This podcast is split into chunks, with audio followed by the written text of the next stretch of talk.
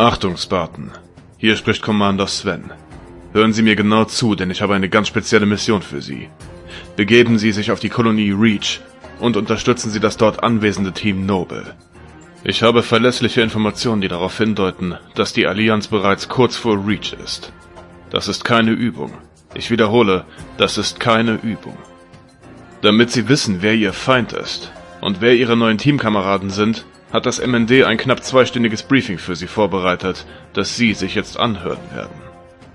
Prägen Sie sich die Informationen genauestens ein, denn nachdem Sie dieses Band abgespielt haben, wird es automatisch vernichtet. Sämtliche Informationen in diesem Briefing unterliegen der strengsten Geheimhaltung.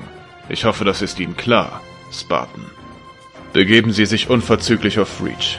Commander Sven, over and out.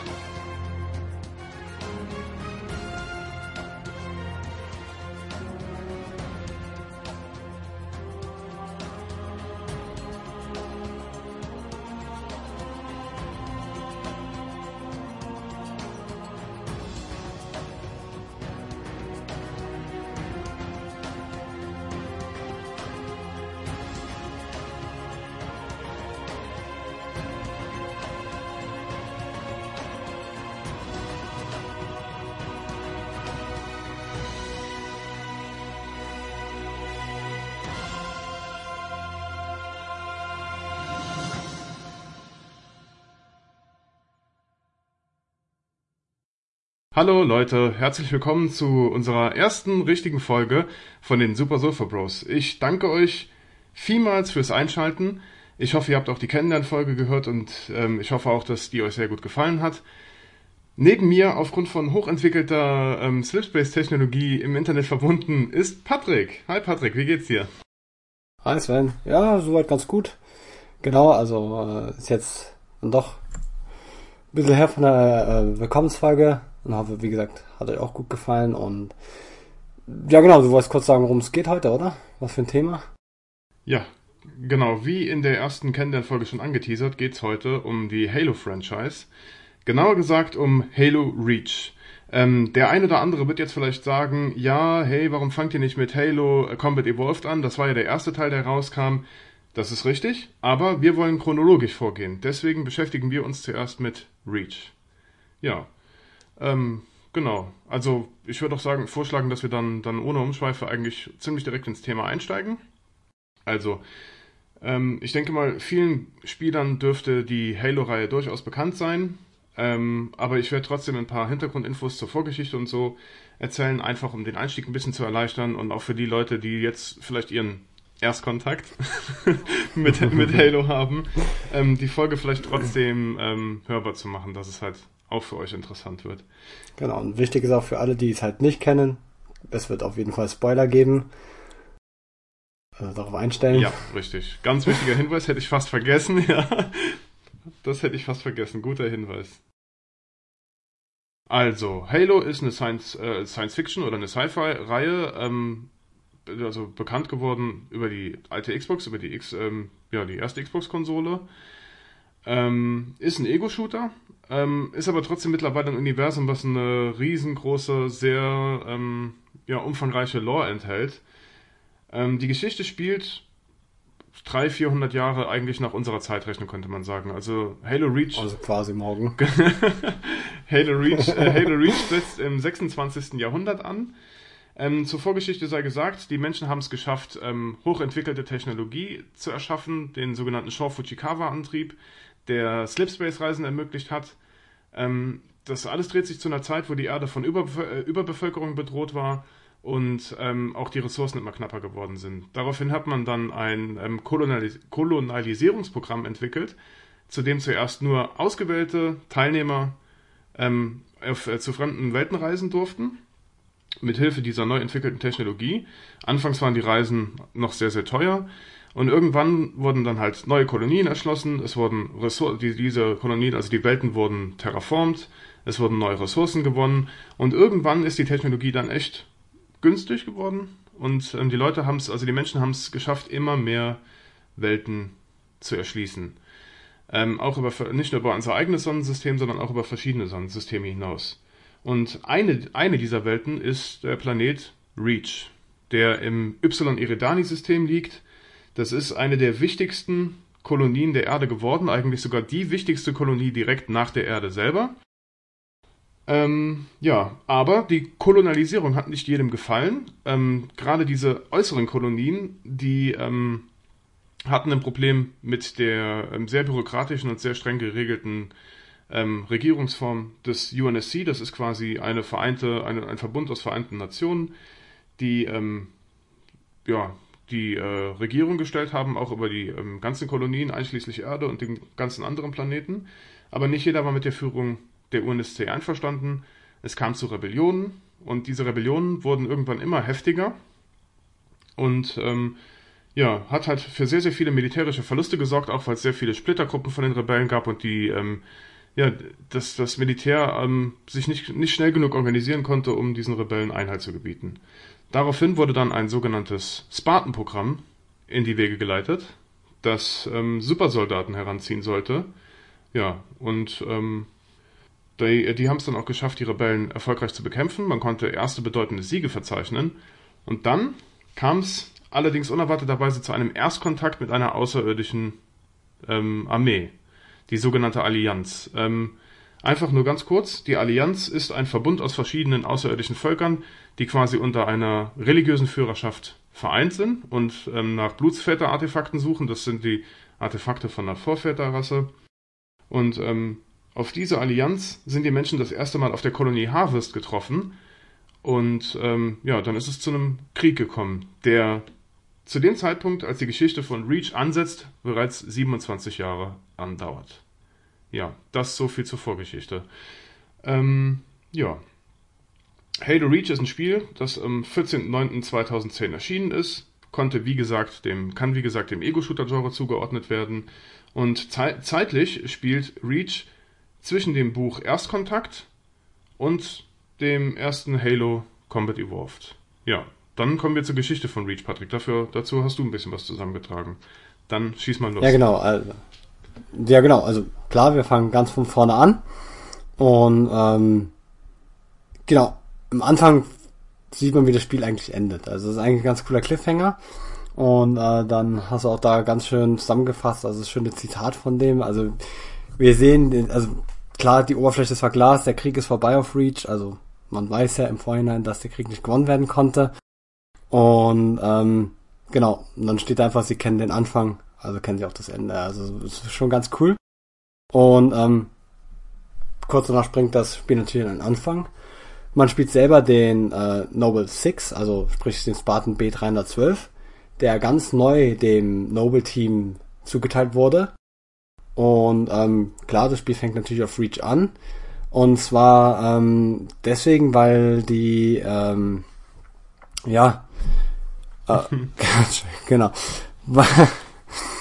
äh, genau, weil halt auch da ähm, Rebellenaktivitäten gemeldet wurden und ähm, genau, die wollen der ganzen Sache nachgehen und dann ist halt eine Relaisstation ausgefallen und aufgrund von anscheinend Rebellenaktivitäten und man muss dem halt erstmal nachgehen. Also man landet auf Reach mit seinem Team und ähm, begutachtet erstmal da so die Landschaft. Also ich muss auch sagen, dass Reach an sich echt schön ist mit den schöne Grünlandschaft ja. auch. Ähm, nur kurz, ähm, dieses no Noble Team besteht mhm. ja insgesamt aus sechs Spartans. Ähm, du spielst quasi Spartan ja, 6. Genau, Wer gehört genau. denn noch zu dem Team? Ja, genau, also ist natürlich durchnummeriert, dann haben wir als erstes äh, Carter, also es ist dann der Anführer sozusagen, das ist dann der Spartan A259. Mhm. Dann hast du Noble 2 äh, ja. also. Das wäre dann. Cat. Cat oder auch Ca Catherine eigentlich Cat. im bürgerlichen Namen. Genau. Ja. Dann haben wir als dritten den äh, June. Das ist dann Spartan A266. Dann haben wir als Nummer 4 haben wir dann. Hast du wieder? Ja? Äh, dann müsste Emil kommen. Das, das müsste Emil sein. Emil, genau. genau. Ähm, eigentlich der Grenadier des Teams, ja. Mhm. Genau, jetzt haben wir 4, 5 ist dann äh, George. Ja. Genau. Äh, wichtig ist, wir werden die Charaktere alle dann später näher vorstellen. Ja. Ähm, so ein bisschen im Wechsel. Genau. Genau, und dann halt Six, den man jetzt ähm, selber verkörpert mit dem Spiel. Richtig. Genau. Also, dann ist man natürlich erstmal auf dem Planeten unterwegs, ähm, sucht natürlich nach der Aktivität. Man findet dann auch zunächst äh, ein paar Leute, was aber keine Rebellen sind, sondern Bauern, die sich versteckt haben. Mhm. Und ähm, wo aber auch in der Nähe äh, wirklich auch schon Leichen zu finden sind von den äh, Marines. Mhm. Wo man halt erst erstes davon ausgeht, dass es halt die Rebellen waren. Und ähm, wenn man sich halt dann auch weiter bewegt, merkt man, dass es gar nicht die Rebellen waren, sondern klar, der Erstkontakt mit der Allianz auf Reach. Ja. Und ähm, fand ich am Anfang, also fand ich wirklich cool in dem Spiel selber, weil man ja dann erstmal auch so die äh, Kruns, Schakale getroffen sind, also eher Ja. so das Fußvolk der Allianz. Und ähm, später dann tatsächlich auch auf die ersten Elite-Kämpfer. Und das muss ich sagen, ist mir echt im Gedächtnis geblieben. Ja, vor allen Dingen, weil die in dem Spiel auch wirklich ähm, anspruchsvolle Gegner sind, besonders wenn man auf höheren Schwierigkeitsgraden spielt. Ähm, aber Oh, ja. ein wichtiger kleiner Fakt zu der Sache, dass man den Mhm. Erstkontakt auf, auf dem Planeten Reach hat, ist halt, das ist ja eigentlich ein sehr, sehr bedeutsamer Moment, weil, ähm, Mhm. wie gesagt, die Menschheit befindet sich schon seit etwa 27 Jahren im Krieg mit der Allianz und ähm, dann landen die plötzlich auf Reach und man hat eigentlich gedacht, Reach wäre bis dahin ein sicherer Planet und eigentlich ist der Planet die letzte Verteidigungshürde, bevor die Allianz ähm, zur Erde marschieren Der- kann. Ja.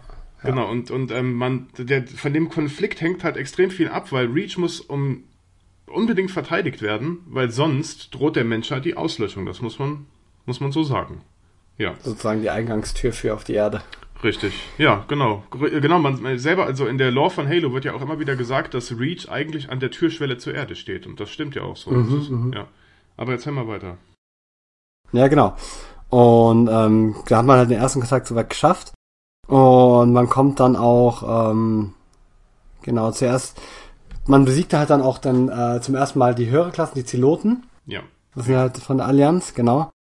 Und die, man arbeitet sich halt in so eine Basis vor, wo man dann auch zuerst mal so ein äh, wichtiges PDA findet von so einem Forscher.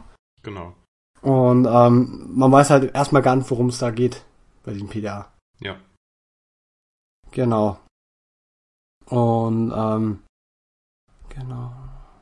Ähm, ja, dann war es ja so, dass Mhm, ähm, mhm. nachdem man das PDA von dem Forscher gefunden hat, ähm, Mhm. nimmt, nimmt ja Cat, die quasi so die technische Offizierin des Teams ist, ähm, nimmt äh, Ja, den ja. Noble Six, also dem Spieler, das äh, PDA dann direkt weg. Und äh, Ja. ja. richtig. Ähm, ja, möchtest du weitermachen oder soll ich? Aber passt, du kannst ab hier übernehmen. Okay, genau. Also nachdem man die Zeloten besiegt hat, ähm, ähm, also genau, wir haben eigentlich vergessen zu erwähnen, dass bei der ersten Mission, wo diese Rebellenaktivität vermutet wurde, Mhm. ist ja der Kontakt zur Basis abgebrochen. Das Spartan-Team hat ja, ganze, genau, genau. genau, das Spartan-Team war die ganze Zeit auf eigene Faust unterwegs. Und ähm, ja, Cat leitet dann quasi die Energie ähm, der Relaisstation wieder um und kann Kontakt zu Commander Holland herstellen, der Befehlshaber vom Ja. Team Noble. Und ähm, ja, das Team wird dann zurück in die Basis beordert und zur Schwertbasis geschickt. Ähm, die Schwertbasis ist ein sehr wichtiger militärischer Stützpunkt auf Reach, Reach. ähm, der bereits ähm, von einer Allianz-Korvette, also einem riesengroßen Kreuzer der Allianz, belagert wird.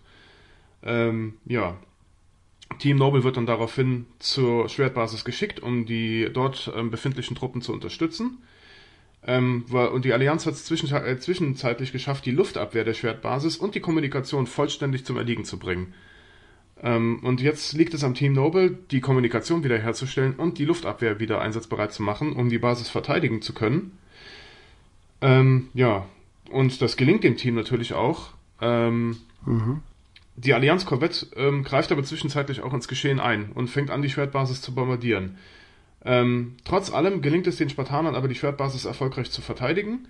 Und kurz darauf werden sie, werden sie zu ähm, Dr. Catherine Halsey gerufen, die ähm, quasi die, die, ähm, ja, de, der Mastermind hinter dem Spartan-Programm ist. Genau, also einer der wichtigsten Wissenschaftler überhaupt. Ja, wenn nicht sogar die wichtigste Wissenschaftlerin überhaupt. Mhm. Ähm, und zwar geht es darum, äh, Dr. Halsey möchte das PDA von Cat haben, was sie dem Forscher entrissen hat, äh, beziehungsweise Noble Six entrissen hat, ähm, weil sich darauf sehr sensible Informationen befinden. Der Spieler erfährt zu dem Zeitpunkt noch nicht, was auf dem PDA drauf ist. Und ähm, ja. Und gleichzeitig offenbart sie dem Team auch, dass äh, die Allianz ähm, aus einem ganz bestimmten Grund auf Reach gelandet ist, und zwar, weil sich dort Blutsväter-Artefakte befinden. Mhm. Ja. Genau. Ähm, ja, soll ich weitermachen? Mach erstmal weiter. Okay. Passt. Genau, daraufhin werden dann Spartan June, also June ist der Scharfschütze, den wir kurz ähm, erwähnt hatten äh, vom Team Noble Six, äh, Team Noble und Six werden auf eine Aufklärungsmission geschickt, ähm, bei der sie eine sehr große Invasionsarmee der Allianz vorfinden. Ähm, die Allianz mhm. ähm, ist dabei, einen riesengroßen Energiepylon zu errichten, der ein Schutzschild ähm, bilden soll, mit denen die Vorräte der Allianz ähm, der Besatzungsarmee beschützt werden, damit diese ungehindert weiter vorrücken kann. Genau. Ähm, außerdem finden die beiden heraus, mhm. dass die Allianz mit sehr hochentwickelter Tarntechnologie arbeitet, die ähm, sogar mobil einsetzbar ist, also die quasi direkt von den Eliten an der Panzerung getragen wird mhm. und eingesetzt werden kann. Ja, auch legendäre Gegner in Halo. Ja, vor allen Dingen, weil die meistens mit dem Partikelschwert rumlaufen. Ja, und das ist ja schon krass. ja. Ähm, genau, dank der Aufklärung der beiden Spartaner gelingt es dem UNSC, einen Präventivschlag gegen die Allianz zu starten. Ähm, mhm. die Allianz erleidet daraufhin schwere Verluste. Die Situation scheint also erstmal unter Kontrolle zu sein. Ja, wie geht's dann weiter? Habe ich dich jetzt auf den falschen Fuß erwischt? Genau. ne, passt alles. Ne, also du hast ja gesagt, dann ähm, haben wir erstmal gedacht, es gäbe eine Wendung, also die ja. haben wieder Oberwasser. Doch, äh, das war natürlich nicht Nein. ganz so. Und zwar hat die Allianz dann äh, geschafft, äh, mit ihrem Supercarrier ähm, ein sehr wichtiges Schiff der UNSC zu zerstören. Also die genau. Crafton war das. Und ähm, genau. Und die haben dann überlegt, wie können wir das jetzt wieder schaffen, wie kommen wir da wieder raus? Und dann haben die halt überlegt, dass die äh, auf das sogenannte Saber-Programm zurückgreifen. Das genau. waren ja dann die Flugschiffe. Und ähm, da auch ein kurzer Fakt, ich meine, das erfahren wir dann ja. später eh über Six, dass es einer der wenigen Sparten sind, die tatsächlich auch ein Saber fliegen können. Genau, die, der war das sogar in, in dem, seiner Ausbildung gelernt. Der war ja in diesem Saber-Programm dabei und war einer der wenigen ja. Test Testpiloten, ne? Genau, richtig. Ja. Mhm. Und ähm, Klar, dann kommt natürlich dann die Raumschlacht, man fliegt halt hoch und versucht in dem Supercarrier selber zu landen. Ja, was eigentlich wir haben, äh, kurz, Entschuldigung, wenn ich kurz unterbreche, aber ja, klar, kein Problem. spielerisch ist das ein echt netter Abschnitt, weil der sehr viel Abwechslung reinbringt. Ja. Weil das ist in der Form ähm, so der erste Weltraumkampf, den man in der Halo-Reihe überhaupt hat.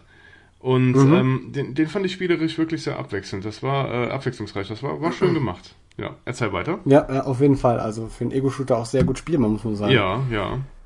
Genau.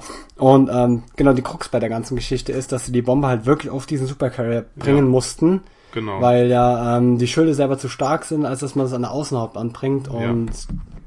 also sie schaffen es dann auch, der Six ähm, und äh, George. Zu, der, zu der Bombe mhm. da, darf ich kurz noch einfügen. Das ist, natürlich, ein, ähm, natürlich. Die, das ist eine sogenannte Slipspace-Bombe. Man ist einfach hingegangen mhm. und hat einen, einen Slipspace-Antrieb von einem Raumschiff ähm, zu einer mhm. Bombe umfunktioniert. Das heißt, ähm, die, ähm, wenn diese Bombe detoniert, dann wird der Antrieb quasi aktiviert und das Raumschiff wird in einen mhm. unkontrollierten ähm, Warpsprung gezwungen. Und ähm, da der, der, Detona ja. der Detonationsradius nur begrenzt ist, wird halt nur ein Teil des Raumschiffes in, ins Nirvana geschickt und dadurch der Supercarrier ja. zerstört. So zumindest der Plan. Genau. Und ähm, der gelingt auch. Ja. Nur leider ähm, ist es so, dass der, dass der Carrier, also dass der Saber, mit dem die auf dem äh, Supercarrier gelandet sind, äh, nicht mehr funktionstüchtig ist. Ja. Und äh, es gibt im Endeffekt nur noch eine Orbitalkapsel. Ja. Einer, also man entscheidet tatsächlich, dass einer zurückbleibt und ähm, George, ja, genau. der Riese, der große, sanfte Riese, ähm, entscheidet sich tatsächlich, sich dafür zu opfern. Also ja. natürlich der Six äh, widerwillig, dass er das Ganze macht, ja. wird von ihm in diese Orbitalkapsel gedrängt und ähm, genau, das Einzige, was der Six damit ansehen kann, ist, dass der Supercarrier zusammen mit George in die Luft fliegt. Ja, genau.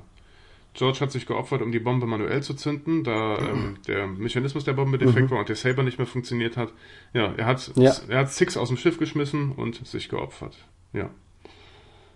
Genau, dazu habe ich gleich noch was zu sagen, wenn wir näher auf George eingehen, aber ähm, mhm, ja, mhm. dann machen wir erstmal weiter. Genau. Und ähm, genau, an sich ein großer Sieg. Ja. Aber trotzdem äh, ist die UNSC zu dem Zeitpunkt schon äh, hoffnungslos unterlegen. Ja, genau. Das Schlimme ist nämlich, in dem Moment, ähm, als, ähm, als man quasi in den Orbit zurückkehrt, als man dann aus der Perspektive von Noble 6 ähm, sieht, wie man wieder auf Reach ankommt, sieht man, mhm. in, sieht man, wie ganz viele Supercarrier der Allianz in den Orbit von Reach springen und man weiß eigentlich schon, scheiße, wir sind hoffnungslos unterlegen. Ja, und Ja. wenn man jetzt schon bei dem ersten Supercarrier einen Spartan opfern musste, Ja, ja. äh, muss man überlegen, wenn es da wirklich mal mehrere sind und ja, ja. ist schon hoffnungslos. Das ist halt die, die Allianz wirft wirklich alles, was sie hat, auf Reach, weil sie sich der Bedeutung des Planeten genau, mindestens genauso bewusst sind wie die, wie die Menschen. Ähm, ja, und Mhm. deswegen sieht die Situation gelinde gesagt beschissen aus.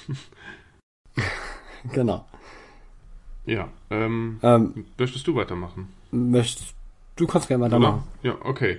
Genau, wie gesagt, ähm, wird, wird Noble 6 dann von George aus dem Supercarrier geschmissen und landet wieder auf dem Planeten Reach. Ähm, genauer gesagt in der Nähe der Stadt New Alexandria, die eine relativ wichtige und große Stadt auf Reach ist. Ähm, genau, er, ähm, da, da kein anderes Ziel in der Nähe ist, beschließt er, auf die Stadt zuzugehen und trifft zufälligerweise auf die Evakuierungstruppen, die gerade dabei sind, Zivilisten von, ähm, aus der Stadt New Alexandria Mhm, zu eskortieren. Genau. Ähm, allerdings ist es so, dass die Ziviltransporter unter heftigen Beschuss der Allianz geraten und ähm, diese also unbedingt, also die Allianz unbedingt ausgeschaltet werden muss, bevor die Ziviltransporter starten können. Ähm, genau, einer der Marine-Offiziers, den sich Six anschließt, ähm, beschließt, eine Raketenbatterie wieder ins ähm, Laufen zu bringen, Mhm. mit der die Allianz-Flugtruppen abgewehrt werden können, damit die Ziviltransporter starten können. Das gelingt auch. Die Raketenbatterie kann wieder aktiviert werden. Allerdings wird leider ein Ziviltransporter dabei abgeschossen. Ja. Ähm, Im Zuge dieser Mission gelingt es Noble 6 wieder auf die übrigen Teammitglieder von Noble ähm, zu treffen. Sie, Mhm. die, Truppe, die Truppe wird zusammengeführt und Noble 6 muss den anderen leider beichten, dass George sich für die Mission geopfert hat. Ja. Ähm, in der Zwischenzeit sieht man, wie ein Supercarrier über New Alexandria auftaucht und New Alexandria wird bereits durch die Allianz verglast. Das heißt, die machen keine halben Sachen, die sind dazu bereit, Mhm. ähm, die Stadt dem Erdboden gleich zu machen. Ähm, alle wichtigen Posten wie das MND-Gebäude, das MND-Gebäude ist das Gebäude des militärischen Nachrichtendienstes UNSC und die Schwertbasis Mhm. werden evakuiert. Ähm, die Schwertbasis soll dabei auf Anordnung von Colonel Holland zerstört werden, damit die Allianz nicht an die sehr, sehr wichtigen Daten kommt, die sich auf der Schwertbasis befinden. Ähm, ja, Team Noble wird befohlen, einen Atomschutzbunker aufzusuchen, ähm, durch den sie dann auch zur Schwertbasis gelangen. Ähm, auf dem Weg zu diesem unterirdischen Bunker der Schwertbasis wird Spartan, Cat, also Catherine, aber aus dem Hinterhalt von einem Allianz-Scharfschützen getötet. Und zwar mit einem direkten Kopfschuss. Ähm, Mhm. Überlebenschance gleich null. Ja, ähm, obwohl die Zeit knapp ist und ähm, die, die Stadt bereits durch die Allianz verglast wird, gelingt es dem Team, ähm, den Atomschutzbunker zu erreichen und Carter schafft es noch, den leblosen Körper von Cat zu bergen. Ja, ähm, richtig. Also dazu sei gesagt, die beiden hatten eine relativ enge Bindung zueinander, aber dazu kommen Ja, wir das merkt man auch. Genau, dazu kommen wir, glaube ich, später noch. Ähm, ja. Und im Bunker trifft Team Noble dann auf Dr. Halsey. Genau. Richtig. Ähm, ja. Und Halsey offenbart denen, dass gar nicht die, die Zerstörung der Schwertbasis das primäre Ziel war, sondern ähm, dass äh, Halsey eine sehr hochentwickelte KI entwickelt hat mit dem Namen Cortana. Halo-Spieler kennen Cortana oder auch Windows-Nutzer. Ja, genau. Genau, ähm, mit Hilfe von Cortana hat ähm, Halsey auf einer Ausgrabungsstätte direkt unter der Schwertbasis geforscht. Und zwar Blutväter-Artefakte. Ähm, Kann man hier eigentlich schon erwähnen, dass äh, Cortana ja, auf Halsey basiert? Ja, klar, sicherlich. Also ähm, kann man machen. Weil es ja meistens so, dass die KIs tatsächlich auf äh, Personen bezogen sind. Also da steckt dann wirklich ein Mensch dahinter. Und in dem Fall war es halt Halsey selber. Genau, also Halsey war quasi das Vorbild für ihre eigene KI. Ja. Mhm. Ja. Ähm, genau. Und zwar haben Cortana und, also beziehungsweise Dr. Halsey hat mit Cortanas Hilfe an Blutsfette-Artefakten geforscht, mit einer, also eine, eine Stätte der Blutsfette, die sich quasi direkt unter der Schwertbasis befunden hat. Und deswegen verfügt Cortana über sehr, sehr wichtige Informationen. Und jetzt, Also auch wieder eine Sache, die ja, der Allianz keineswegs in die Hand fallen darf. richtig. Und jetzt wird das übrige Team bestehend aus Emil, June, ähm, obwohl nein, eigentlich nur, im, nur Six, Carter und Emil werden damit beauftragt, Cortana Mhm. Ähm, zu einer Werft zu bringen, an, an der die Pillar of Autumn liegt, war das, glaube ich, ne? Auch wieder ein recht bekanntes Ja. Schiff, ja. Richtig, richtig, der wichtige, ein wichtiger Kreuzer der Mhm. ähm, Und zwar sollen die drei mit ähm, Commander Keys zusammenstoßen Mhm. und ähm, Keys die KI übergeben, damit diese in Sicherheit gebracht werden kann. Genau. Carter befiehlt in der Zwischenzeit June, Dr. Halsey in Sicherheit zu bringen und die anderen und die und der Rest des Teams, also Carter, Emil und Six, machen sich auf den Weg zur Autumn. Mhm. Ja. Ähm, ja, möchtest du weitermachen? Ja, klar. Okay. Genau, also ähm, der Auftrag ist klar. Sie müssen jetzt die KI einmal rüberbringen. Und äh, die werden dann halt wirklich beschossen. Und auch da ist dann der Kater so weit, dass er ja der Nächste ist, der sich opfert. Weil die werden halt Richtig. stark beschossen. Ja. Und ähm, er entscheidet mit dem Pelican, mit dem sie unterwegs waren, in diesen Scarab, von dem die beschossen werden, einfach reinzufliegen und Ja. den zu zerstören, damit halt die Ähm, anderen sicher sind. Nur Aha. kurz als Verständnis, also zum, Verständnis. Ein Pelican, das sind quasi ähm, Ja, Flugtrans also wichtige Flugtransporter der UNSC. So, aber ähm, kampfunfähige. kampfunfähige. Dieselben also haben die- ja kaum Bewaffnung. Richtig. oder wenig Und Bewaffnung. ähm, die Scarabs, das sind quasi ähm, Waffenplattformen der Allianz, die ähm, ja, Truppen beherbergen und eine sehr starke Plasmakanone besitzen. Ähm, ja, eine Belagerungsmaschine eigentlich, wenn man möchte. Mhm, genau, das trifft ganz gut. Ja. Okay. Genau. Und ähm, genau, und tatsächlich bleiben jetzt nur noch Emil und Six als letzte Spartaner, also aus dem Noble-Team, Ja. äh, übrig. Genau, und ähm, das gelingt denen auch tatsächlich zur Werft zu kommen, wo die Pill of Autumn sich be äh, befindet. Und ähm, ist aber so, dass dann auch da schon ein Supercarrier auf dem Weg hin ist.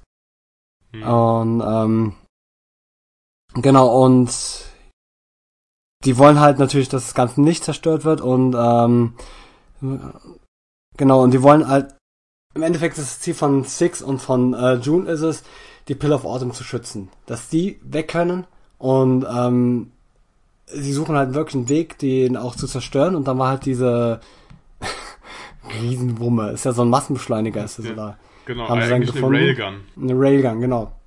Ja. Haben sie dann gefunden und mussten ihn ins Laufen bringen, um halt ähm, diesen Supercarrier abzuschießen. Was denen dann auch gelingt. Habe ich das richtig Ja. in Erinnerung? Genau. Ja, Denen gelingt das auch. Ähm, aber, genau, also, ähm, mhm. ich, also es ist ja so, dass Emil ähm, und Six trennen sich ja. Ähm, Mhm. Six hält die Bodentruppen ähm, auf, also In die Schach. dann mit ihren Landungskapseln hält er die in Schach, genau. Mhm. Und Emil macht sich auf den Weg zum Massebeschleuniger. Ähm, schafft es auch mit dem Massebeschleuniger den, den Supercarrier zu zerstören, aber was passiert dann? Genau. Ähm, genau, ich weiß jetzt, dass der Six bleibt ja zurück. Ja, nein, Emil, also dann äh, Emil wird ja, also die, die Landungstruppen, also Ja, ja. Ähm, werden ja leider immer zahlreicher. Und ähm, Emil wird dann von zwei Zeloten umzingelt. Oder von mehreren Zeloten sogar.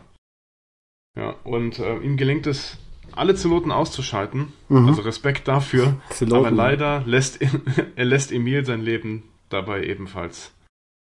Ja, er wird auch getötet, also wenn eine Partikelschwert durchbohrt wird. Mhm, mhm. Ja. ja. Genau. Und äh, die Pill of Autumn schafft es dann auch wirklich zu starten. Also zu verschwinden. Aber auch Mit da wieder Katana unter dem, Gepäck. mit dem Container, genau, weil es hat ja dann im Endeffekt der Junior ähm, überbracht. Nee, nicht June.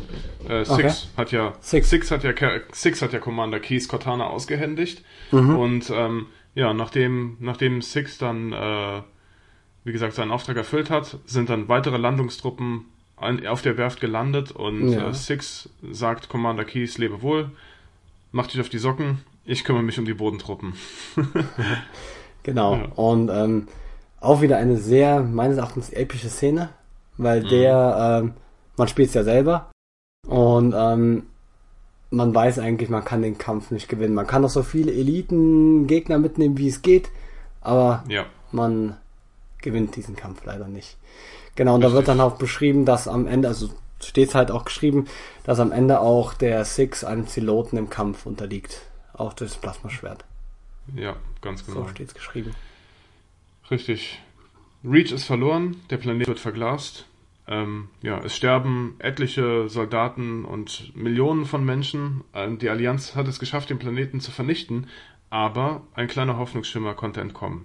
Cortana. Ähm, Genau, Cortana, die Pillar of Autumn, die quasi zum neuen Hoffnungsträger der Menschheit wird.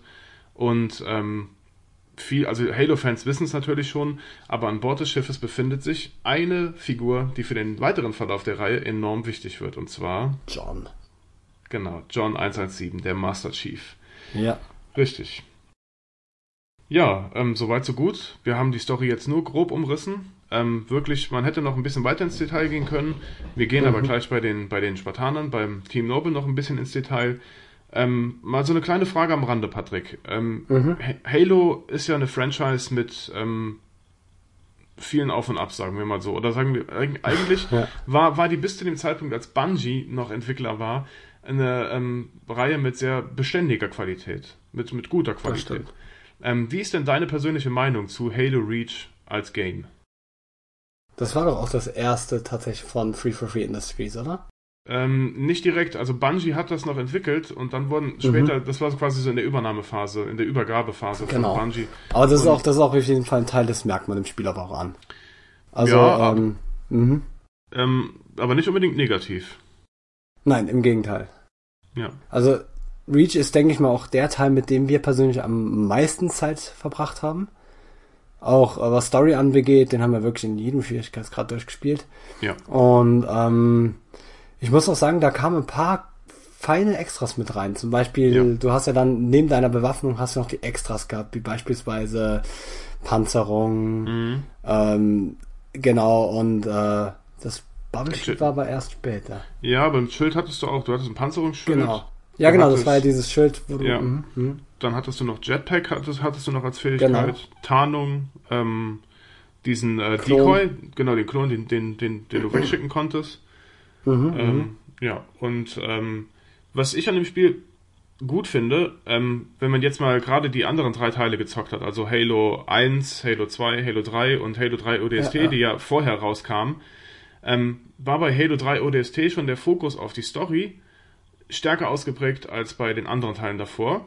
Und bei Halo Reach mhm. wurde nochmal eine ganze Ecke oben drauf gelegt, finde ich. Nochmal eine ganze Schippe oben drauf ja, gut, gelegt. Dann hast du, genau. Weil, weil man sich mehr Mühe gegeben hat, eine, eine Story zu erzählen. Und das war für die Halo-Reihe eigentlich ungewohnt zu dem Zeitpunkt. Mhm.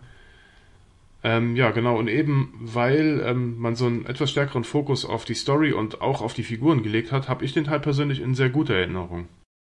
Ja, genau, weil im Endeffekt ist ja dann auch äh, John, also mhm. der Spartan 117, ist ja äh, relativ oberflächlich, schon immer gewesen. Ja. Äh, später hat man das ein bisschen aufgelockert mit den ganz, ganz neuen Teilen. Aber ja. wenn man Halo 1, 2 und 3 betrachtet, wirklich sehr oberflächlich. Und hier ja. haben wir wirklich versucht, jedem Charakter auch seine persönlichen Züge zu geben, seine Eigenschaften, seine Spezialfähigkeiten, wer ist wo wirklich gut. Und das muss ich sagen, ja. ist auch gut umgesetzt worden. Vor allen Dingen, weil auch jeder Spartaner im Laufe seines ähm, der Story mal den Helm absetzt. Also nicht jeder, aber viele Figuren bekommen auch endlich mal ein Gesicht. Man sieht auch, hey, dahinter mhm. steckt eine, eine Figur, ein Mensch mit, mit ähm, ja, mit, mit Wesenszügen, ein Charakter halt. Und das äh, mhm, fand ich mhm. persönlich sehr gut. Ja.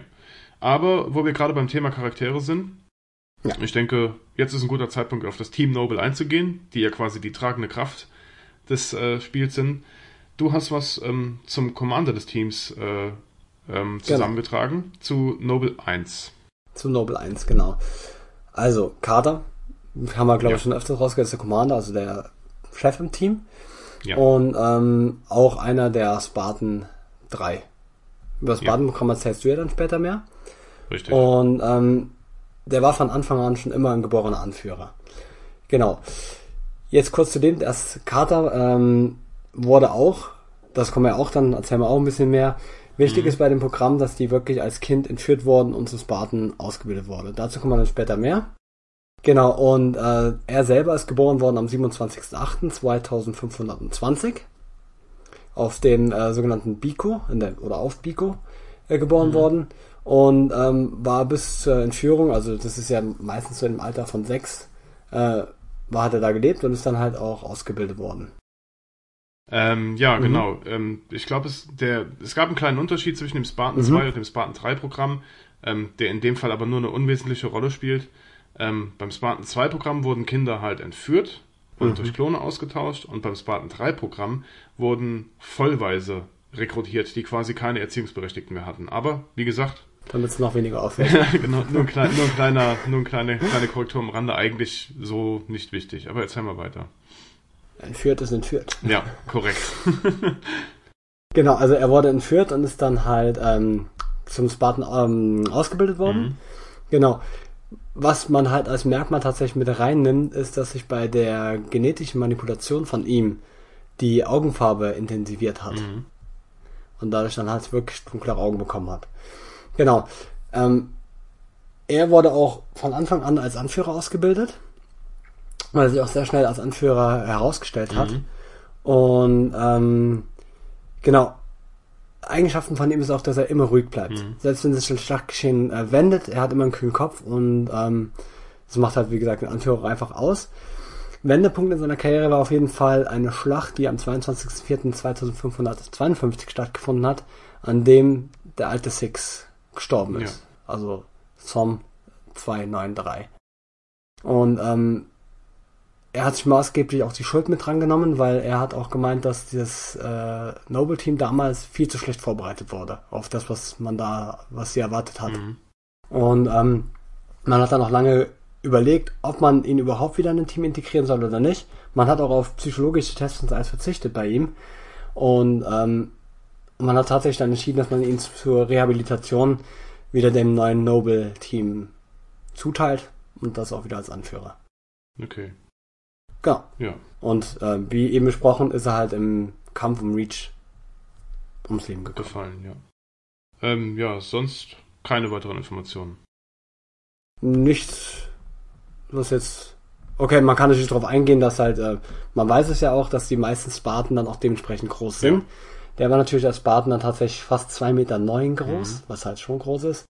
Und dass sie halt auch dementsprechend viel äh, Körpergewicht dann drauf ja. haben. Weil es halt einfach Schränke sind, auf gut Deutsch gesagt. Ja, ja. Und äh, auch kurzer Fakt hier am Rande. Ja. Witzig ist ja, dass Spartans im Kampf nicht sterben. Ja, richtig. Ja. Genau, also in Anführungsstrichen. In Anführungsstrichen. Um halt die Moral der Truppe groß zu halten, wird halt immer genau. davon gesprochen, dass sie ähm, vermisst sind. Genau, Missing in Action steht dann immer in der Akte. MIA. Ja, genau, genau. Ja. Also ein Spartan stirbt nicht. Ähm, ich meine, viele Spartans, die wahrscheinlich ihre Kameraden im Kampf haben sterben sehen, werden dir was anderes erzählen. Aber in den Akten ja. steht dann immer Missing in Action, ja. Ja, ähm, wenn das alles zu Carter war, dann würde ich mit dem Second in Command weitermachen, mit ähm, mhm, Lieutenant mhm. Commander Catherine B320, auch Cat genannt. Ähm, ein Zitat aus dem Spiel beschreibt ihre Figur eigentlich ganz gut, und zwar, sie ist brillant, es gibt keine technischen Hürden, die sie nicht überwinden könnte, aber ihr Kuriosum grenzt an Befehlsverweigerung. Zitat Dr. Catherine Horsey. Ähm, ja. Cat wurde am 30.01.2530 auf New Harmony in Monastir geboren ähm, und in der Beta-Kompanie zu einer Spartan 3 ausgebildet. Mhm. Ähm, sie ist die stellvertretende Kommandante des Noble Teams, wie wir schon mehrfach erwähnt haben. Ähm, zum Zeitpunkt der Handlung von Halo Reach war sie 22 Jahre alt, ähm, 205 Zentimeter groß und 111 Kilo schwer. Also eine Frau. Eine richtige Powerfrau. Oder Aha. eine ganz normale durchschnittsrussische Babuschka. Nein. Ähm, genau, ja. Äh, zu ihrer Hintergrundgeschichte sei gesagt, dass ihre Mutter ähm, an Krebs starb, als Cat erst sechs Jahre alt war. Ähm, mhm. Von dort an wurde sie von ihrer Großmutter aufgezogen, bei der es sich um eine ähm, im Rouge befindliche UNSC-Generälin handelte. Was für ein Zufall.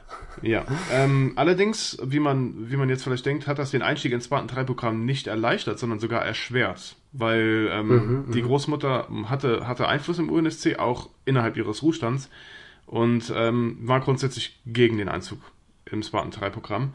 Allerdings ist die dann ähm, auch darauf verstorben. Ähm, mhm. Und zwar bei einem, bei einem Rebellenaufstand. Ähm, nee, Moment, Quatsch, nicht bei einem Rebellenaufstand, sondern war, als die äh, okay. Kolonie New Harmony angegriffen wurde durch die Allianz, ist die Großmutter von mhm. Cat ebenfalls verstorben, woraufhin Cat dann offiziell zur Vollweise wurde und für das Spartan 3 Programm rekrutiert wurde. Ähm, ja, auch sie hat hervorragende Ergebnisse während ihres Trainings vorzuweisen gehabt und wurde ähm, relativ zügig dem Team Noble zugeteilt. Ähm, war zusammen mit ähm, Spartan Carter eine der ersten Mitglieder des Team Nobles. ähm, quasi das Originalteam, wenn man so möchte. Auch sie gibt sich die Schuld an dem Tod von ähm, Spartan Tome A293, der bei einer Mission ums Leben kam. Ähm, obwohl die Mission im Nachhinein ein Erfolg war, ähm, geben sich die beiden halt schwere Schuld an dem Tod. Wenn man aber Commander Holland glauben darf, oder Colonel Holland, ähm, mhm. war keiner von den beiden an dem Tod verantwortlich von Tome.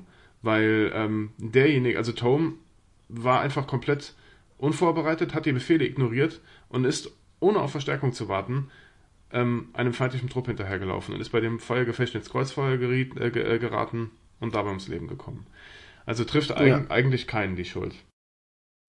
Ja, ähm, zu Cat sei noch gesagt, dass sie bei der Mission nicht nur ihren Kameraden, sondern auch ihren rechten Arm verloren hat, als sie mit einem Banshee kollidiert ist, beziehungsweise sie wurde von einem Banshee gerammt, hat aber ihren rechten Arm mhm. verloren, der dann durch eine vollbewegliche Prothese ausgetauscht wurde. Den sie eigentlich, der ist ähm, über ein Neuralinterface mit ihrem, mit ihrem Nervensystem verlinkt und den kann sie ganz normal benutzen wie ihren Originalarm. Ja. Hier sollte man natürlich wieder erwähnen, dass wir im Jahr 2500 sind. Ja, richtig. Ist ja sowas wahrscheinlich mittlerweile Standard. Ja, wobei man schon sagen muss, dass die, die Technologie, ähm, ich meine, bis jetzt auf so relativ praktisch Sachen wie ein Slipspace-Antrieb bei, bei Halo schon bodenständig ist. Im Großen und Ganzen. Ja, schon, das ja. muss man sagen. Aber da, darüber Also, es ist ein realistisches Zukunftsszenario. Ja, schon. Also, im Großen und Ganzen würde ich sagen, ja. Aber ich denke mal, da reden wir vielleicht mal zu einem anderen Zeitpunkt drüber. Ähm, mhm. Aber ja, ist grundsätzlich eigentlich relativ bodenständig. Ähm, genau. Cat ähm, hat, wie schon angedeutet, überragende technische Fähigkeiten und ähm, hat auch im Noble-Team äh, illegale Modifikationen an der sogenannten Mölnir-Rüstung vorgenommen, die sie eigentlich niemals hätte vornehmen dürfen. Aber mhm. aufgrund der Unentbehrlichkeit der Spartaner und ähm, der hervorragenden Leistungen hat das UNSC immer beide Augen zugedrückt. Ja, ähm, richtig. Also von ihrer Persönlichkeit sagt man, dass sie ein sarkastischer Mensch ist, mit einer gehörigen, ähm, einer gehörigen Portion trockenem Humor und ähm, dass sie aber auch einen sehr scharfen Verstand hat und sehr athletisch ist. Ähm, ja, ja, sie wird als inspirierende Strategin beschrieben, die unfassbar neugierig ist und zwar so neugierig, dass es häufiger zu Problemen führt, dass sie dann auch mal in, in Akten rumschnüffelt, die sie eigentlich überhaupt nichts angehen. Ähm, so als kleiner Side-Fact über Noble Six, also über den Spartaner, den man dann im Spiel spielt, der der neue mhm. Sechs wird, wird ja berichtet, dass ähm, viele Teile seiner Akte geschwärzt sind. Es gibt nur zwei Leute, die die Inhalte, die, die, die unzensierten Inhalte kennen, und das sind Carter und Cat. also Cat hat auf jeden Fall, ähm, ja, ist sehr neugierig und schnüffelt halt auch in Sachen rum, die, die sie eigentlich nichts angehen. Ähm, ja, wie gesagt, sie steht Carter A25 halt sehr nah, weil die beiden schon sehr, sehr viele Einsätze miteinander durchgemacht haben und quasi das Original Noble-Team sind. Ähm, ja, ihm gegenüber ist sie absolut loyal ähm, und würde für ihn durchs Feuer gehen. ähm, und äh, ja, das ist eigentlich. Ihre Lieblingswaffe ist die M6G-Pistole, die sie mhm. nach wie vor mit ihrer dominanten Hand benutzt, also mit ihrer Prothesenhand. Und äh, das war eigentlich soweit alles, was ich zu Cat gefunden habe. Ja, auch sie mhm. ist dann im Kampf äh, um Breach gestorben, als sie, wie, hin, wie vorhin schon ähm, aufgeführt, von einem Allianz-Scharfschützen aus dem Hinterhalt getötet wurde. Und äh, ja, das war's dann auch schon mit Cat. genau. Dann steige ich gleich mit dem Global 3 rein. Ja. Das wäre dann der äh, June, ja. also der A266.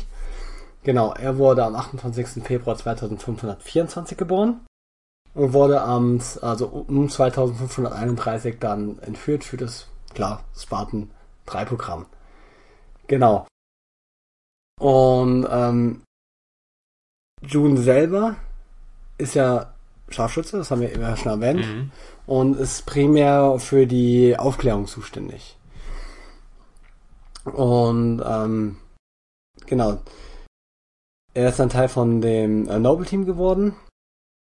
Und man muss halt zum äh, ihm selber sagen, dass das halt an sich für einen Scharfschützen eine sehr ungewöhnliche Eigenschaft ist. Er ist sehr gesprächig. also er unterhält die Leute gerne und ähm, auch das widerspricht normalerweise den Vorschriften, aber da wird genauso wie bei Cat auch drüber hinweggesehen, weil einfach da ähm, klar, ja. man braucht wie Supersoldaten. Genau, und ähm, er überzeugt halt wirklich mit herausragenden Leistungen. Was ich interessant fand, ist, dass der June anscheinend tatsächlich über posttraumatische Belastungsstörungen leidet mhm. und dahin auch immer wieder rein hineinfällt. Und ähm, er hat dann schon ein paar Therapien gemacht. Und äh, genau, klar, da hat sich die dann wahrscheinlich bei seinen Einsätzen hinzugezogen. Ja. Und auch da hat Halsey ein äh, Zitat über ihn und sagt dann, June, also Nobel 3 als Scharfschütze, sind seine Fähigkeiten unerreicht. Auf diese Mission kann Reichweite ein Luxus sein, den er sich aber nicht leisten kann. Mhm. Weil da ging es ja wirklich um Geschwindigkeit. Ja, richtig. Ein sehr interessanter Fakt über June ist, er hat tatsächlich die Schlacht um Reach überlebt. Mhm. Weil er damit beauftragt und, wurde, ähm, Dr. Hortzy in Sicherheit zu bringen. Genau. Ja. Und bei June ist es so, dass er, dadurch, dass er halt die Schlacht überlebt hat als einziger auf dem Nobel-Team, er später für das Spartan 4-Programm mitbeteiligt war. Er hat dann ähm, die Auswahl der Rekruten übernommen mhm. und zum Teil natürlich auch mit ausgebildet. Äh, interessant ist auch, dass er auch dahingehend äh, die ODSTs mit ausgebildet bzw. ausgesucht hat. Also mhm. sozusagen die Superpolizei. Ja, also das sind innerhalb des Marine Corps quasi die Höllenhunde, die so die Drecksarbeit erledigen, könnte mhm. man sagen. Ähm, die werden, also ODST sind die Orbital Drop Shop Troopers. Das sind quasi, mhm. ähm, ja, auch Elite-Soldaten, muss man dazu sagen. Sehr, sehr gut ausgebildete Soldaten. Und die waren eigentlich, bevor die Spartaner auf dem, auf den Plan getreten sind, die, äh, ja, die Bosse sozusagen. Ja, genau. Ja, und ähm, die werden mit Landungskapseln direkt im Feindesgebiet runtergeschmissen und äh, schlagen schnell und hart zu. Ja. Ja. Ja, weiter. Genau, das war's im Grunde, das, was ich meine. Ähm, Gibt es denn irgendwie auch, ähm, ich kann mir vorstellen, wenn ich mich jetzt versuche, in die Lage von Jun zu versetzen, klar, er hat eine wichtige mhm. Aufgabe von Carter gekriegt, er sollte Dr. Halsey eskortieren. Ne? Und ähm, aber er hat als einziger als einziger Noble die Schlacht überlebt.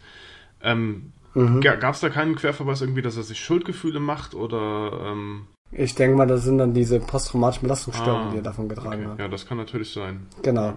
Also es steht dann tatsächlich, dass er dann auf durch den Einsatz von Reach diese äh, posttraumatische Belastungsstörung zu, äh, zugezogen hat mhm. und der auch dann immer wieder in Therapie ist, aber tatsächlich auch immer wieder Rückfälle hat. Mhm. Also es ist genau. Ja. Thema, was ihn da sein Leben lang wohl begleiten wird. Ja, okay. So viel zu Jun. Ähm, kommen wir zu Noble 4.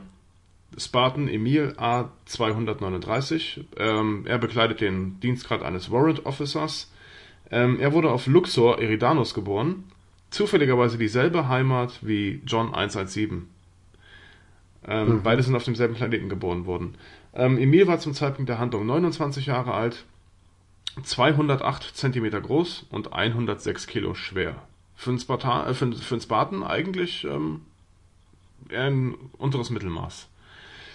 Mhm. Ähm, Emil war sehr jung, als seine Eltern während der Aktivitäten eines Rebellenaufstands getötet wurden.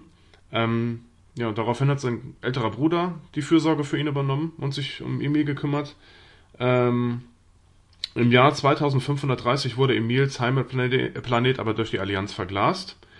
Ähm, beide Brüder haben es geschafft, zu einem Evakuierungsschiff zu kommen. Ähm, jetzt war da aber das Problem, dass nur noch ein Platz im Evakuierungsschiff verfügbar war und Emils älterer Bruder sich für seinen jüngeren Bruder geopfert hat und auf dem Planeten geblieben ist. Ähm, hm. Dieses Ereignis hat Emil nachhaltig traumatisiert und tiefe Narben in seiner Psyche hinterlassen. Ähm, somit war er dann auch vollweise und wurde ebenfalls für das Spartan 3 Programm rekrutiert und in der Alpha Kompanie ausgebildet. Ähm, ja, was gibt's über Emil zu sagen? Er wird als gemeinhin psychisch labil betrachtet. Er hat, eine, er hat eine sadistische Ader. Er ist brutal. Er ist aggressiv. Ähm, er ist auch der einzige Spartan neben Noble 6, der seinen Helm niemals abnimmt und stattdessen eine, mhm. eine Totenkopffratze in ähm, den Helm reingeritzt hat ähm, mit seinem Kukri. Ähm, ja, also für die, die es nicht wissen, ein Kukri ist ein ähm, großes Kampfmesser mit einer leicht nach innen gebogenen Klinge. Es kommt ursprünglich aus dem südpazifischen Raum und ähm, wurde da von Guerillakämpfern verwendet und ähm, ist durchaus dazu in der Lage, Körperteile abzuhacken, was eine sehr ja, verstärkt, also eine, durch die Biegung ähm, die natürliche Hiebwirkung quasi verstärkt. Ja, so viel zum Kukri. Ähm, zu Emil habe ich ein Zitat gefunden, was seinen Charakter eigentlich sehr, sehr gut zusammenfasst, beziehungsweise in seinem Dossier steht. Ähm, Emil ist dankbar dafür, dass er das Loch in seinem Herzen mit den toten Körpern der Allianzsoldaten füllen darf. ähm, ja, deswegen ist er regelrecht in seiner Arbeit als Spartaner aufgegangen, weil ähm, für ihn war der Kampf gegen die Allianz eine persönliche Vendetta. Ähm, seine Trainingserfolge während des Spartan 3 Programms waren absolut beachtlich. Ähm, er hat mit 13 Jahren das Programm quasi schon beendet, ähm, wurde aufgrund seiner hitzköpfigen Art aber vom Rest der Kompanie getrennt und für speziellere Aufträge herangezogen. Er ist auch regelmäßig auf Headhunter-Aufträge gegangen. Ähm, das sind quasi Kopfgeldaufträge, auf die die Spartaner geschickt werden, um hochrangige Allianzsoldaten zu vernichten oder auch Rebellenführer. Ähm, ja, er gilt als einer der letzten Überlebenden der Alpha-Kompanie, nachdem diese während, eine, während der sogenannten Operation Prometheus nahezu vernichtet wurde. Ja, daraufhin wurde Emil dem Noble-Team zugeteilt. Ähm, ja, Emil ist ein Typ, der fest daran glaubt, dass es irrational ist, während eines Gefechts oder eines Krieges an seiner Menschlichkeit festzuhalten, ähm, weil er der Meinung ist, dass das ähm, es macht einen schwach. Äh, in einem Krieg gibt es keinen, gibt's keinen Raum für persönliche äh, Emotionen, für, für keine Gefühle. Und ähm, ja, er denkt, dass das einen verwundbar macht. Ähm, er führt seine Kämpfe schnell, aggressiv und laut, um zu demonstrieren, dass ähm, er sich nicht vor dem Feind fürchtet. Er macht das also auch für sich selber. Er geht halt wirklich Karacho in den Kampf rein, um sich selber zu demonstrieren, ich habe keine Angst vor den Scheißern. Ähm, ja, aber er macht das auch aus einem Zweck. Ähm, das ist nicht einfach nur Sadismus und Brutalität, mhm. sondern er geht halt mit dieser aggressiven Art in den Kampf rein, um den Willen des Feindes, den Kampfeswillen, so schnell wie möglich zu brechen. Ähm, ja, also er denkt halt, ähm, wenn ich meinen Gegnern Angst einjage, dann haben die irgendwann keine Moral mehr, um gegen uns zu kämpfen. Und damit hat er auch recht behalten, weil ähm, allein diese Erscheinung, die er mit seinem Totenkopfhelm hat, hat nicht nur seinen Gegnern Angst und Schrecken eingejagt, sondern auch seinen Verbündeten, weil die Marines ähm, wirklich Schiss vor Emil hatten. Ähm, auch weil er mit normalen Soldaten und mit Zivilisten seine Probleme hatte, weil er denen immer mit Skepsis und Argwohn begegnet ist. Mhm, mhm. Ähm, das Gegenteil von Carter. Ja, schon. Ähm, eigentlich sogar noch eher zu George, weil George ist quasi so der empathische Teil aus dem Team und mhm. gerade deswegen, weil Emil so diese leicht soziopathische Ader hat, oder was heißt leicht soziopathisch, ähm, gab es immer wieder Konflikte mit George, der halt deutlich ähm, in Anführungsstrichen sensibler war als er. Ja, ähm, Commander Holland zufolge war Emil für den, äh, für den Kampf ähm, gegen Aufständische, also gegen menschliche Rebellen, gänzlich ungeeignet. Weil ähm, erstens hat er auch eine, eine, ein persönliches Problem mit Rebellen, weil seine Eltern bei Rebellenaufständen ums Leben gekommen sind. Mhm. Und ähm, man hat ihn deswegen als untauglich eingestuft, weil wenn er mit derselben Brutalität gegen menschliche Aufständische vorgehen würde wie gegen die Allianz, würde das ein sehr schlechtes Bild auf die, auf die UNSC werfen und wäre medial nicht zu verarbeiten. Ich frage ja. mich warum. ähm, genau. Eigentlich stand bei ihm auch eine psychologische Begutachtung aus, und er hätte normalerweise gegen den Spartan Rosenda A344 ausgetragen, die seinen Platz im Noble-Team hätte einnehmen sollen.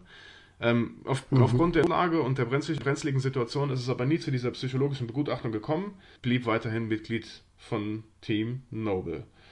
Ähm, ja, er mag schwierig sein, er hat eine harte Schale, aber er wäre ohne zu zögern für seine Kameraden gestorben und er hat auch George gegenüber einen tiefsitzenden Respekt für sein gesamtes Team. Ähm, mhm. Ja, man sagt ihm nach, dass sein Wille unzerbrechlich ist und dass er im Kampf halt eine, unbe äh, eine unentbehrliche Größe ist. Ja. Ähm, kleine Macke, die er hatte, war, dass er sehr gerne Gadgets und Waffen der Allianz gesammelt hat, nachdem die Schlachten gegen die gewonnen waren. ja. Jeder hat so seine Hobbys. Ja. Ähm, genau, es wird gemutmaßt, dass er seinen Helm niemals abgenommen hat, weil sein Gesicht von Narben übersät war. Mhm. Ähm, ja, und obwohl er eigentlich der Grenadierklasse angehört, bevorzugt er eine Schrotflinte. Das hat folgenden Grund. Emil mag's nah und persönlich. Er will seinen Gegner ins Gesicht gucken, wenn er abdrückt. Na, für ihn ist das, äh, wie gesagt, ein persönlicher Rachefeldzug. Und äh, deswegen hat er sich für die Schrotflinte entschieden. Ja. Das war's zu Emil. Ähm, Mhm. Möchtest du dann mit Noble 6 weitermachen? Weil äh, theoretisch käme in der Reihenfolge jetzt George, aber jetzt habe ich so viel geredet, deswegen würde ich dir die Bühne wieder freigeben. okay. Ja. ja klar, also ähm, machen wir erst 6 oder 5, kein Problem. Und zwar geht es jetzt ähm, klar um Noble 6, also um Spartan B312. Ja. Tatsächlich ist über den Charakter selber nicht viel bekannt. Das, über Spartan 6. Das hat wahrscheinlich auch den Grund, weil ähm, ich denke mal, dem Spielercharakter möchte man halt äh, nicht zu viel Background geben. Ja, genau. Aber erzähl weiter. Da gab es aber dann auch ein sehr interessantes, oder auch ein paar interessante Fakten, die ich so dem Six selber nicht zugetragen hatte. Und zwar, eins sagt äh, Horsey wieder selber, mhm. Noble 6, die jüngste Ergänzung des Teams. Mann, Mann, so viele Schwärzungen. 6 hat ganze Milizen verschwinden lassen. Merkwürdig. Hypertödlich. Es gibt nur einen anderen Spartan mit dieser Beurteilung. Mhm. John. Wer wird es wohl sein? John. genau. Und äh, es ist auch tatsächlich so, der Noble 6 selber ähm, ist dann ausgebildet worden, aber tatsächlich als Einzelkämpfer. Also der war ah. dann die ganze Zeit ein Einzelkämpfer und eine reine Kampfmaschine. Und ähm, das ist interessant. Der ist auch wegen seinem. Mhm. Weil ähm, ich habe Reach jetzt vor kurzem nochmal angezockt, habe die erste Mission gespielt und ähm, in dem ja. Moment, wo man dem Team Noble quasi, ähm, also sich anschließt oder angeschlossen wird, ja, ja. Ähm, sagt Carter zu Six keine Alleingänge. Mhm. Dann weiß man jetzt warum. Ja.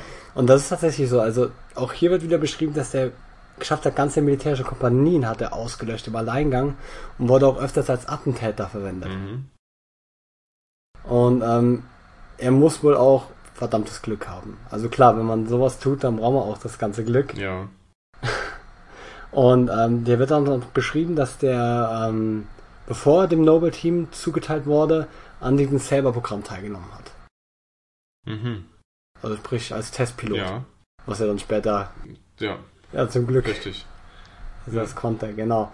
Und ähm, danach ist er dann auch schon dem Noble Team äh, zugeteilt worden und hat halt mit denen klar um Reach ja. gekämpft. Okay.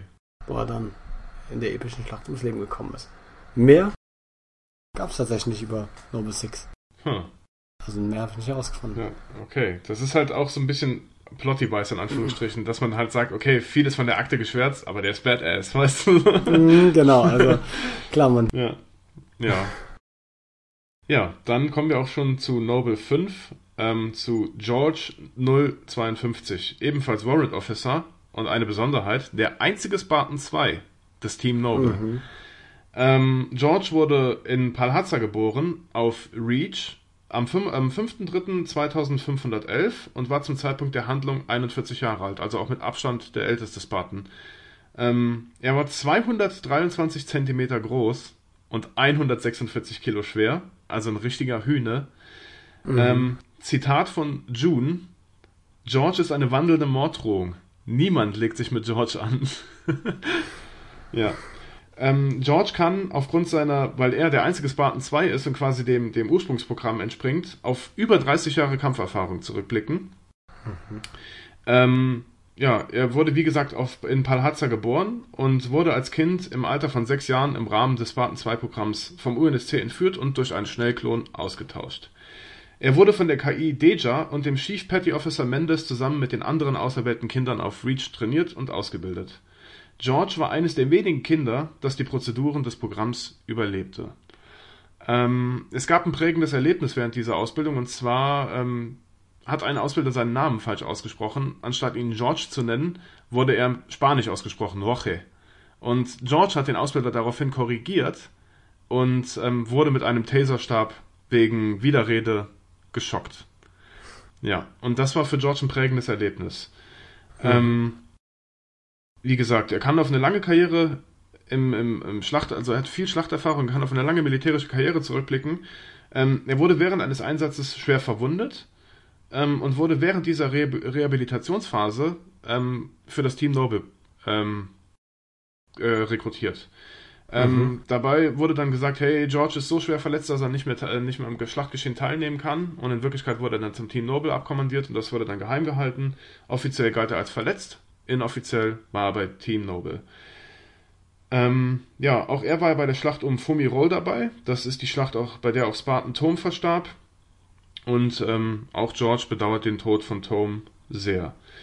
Ähm, das Interessante bei George ist, da er auf Reach geboren und aufgewachsen ist, ähm, ich meine, die Spartan, das Spartan 2 Programm ähm, fand ja auch auf Reach statt. Die, die Spartaner wurden ja auch auf Reach ausgebildet.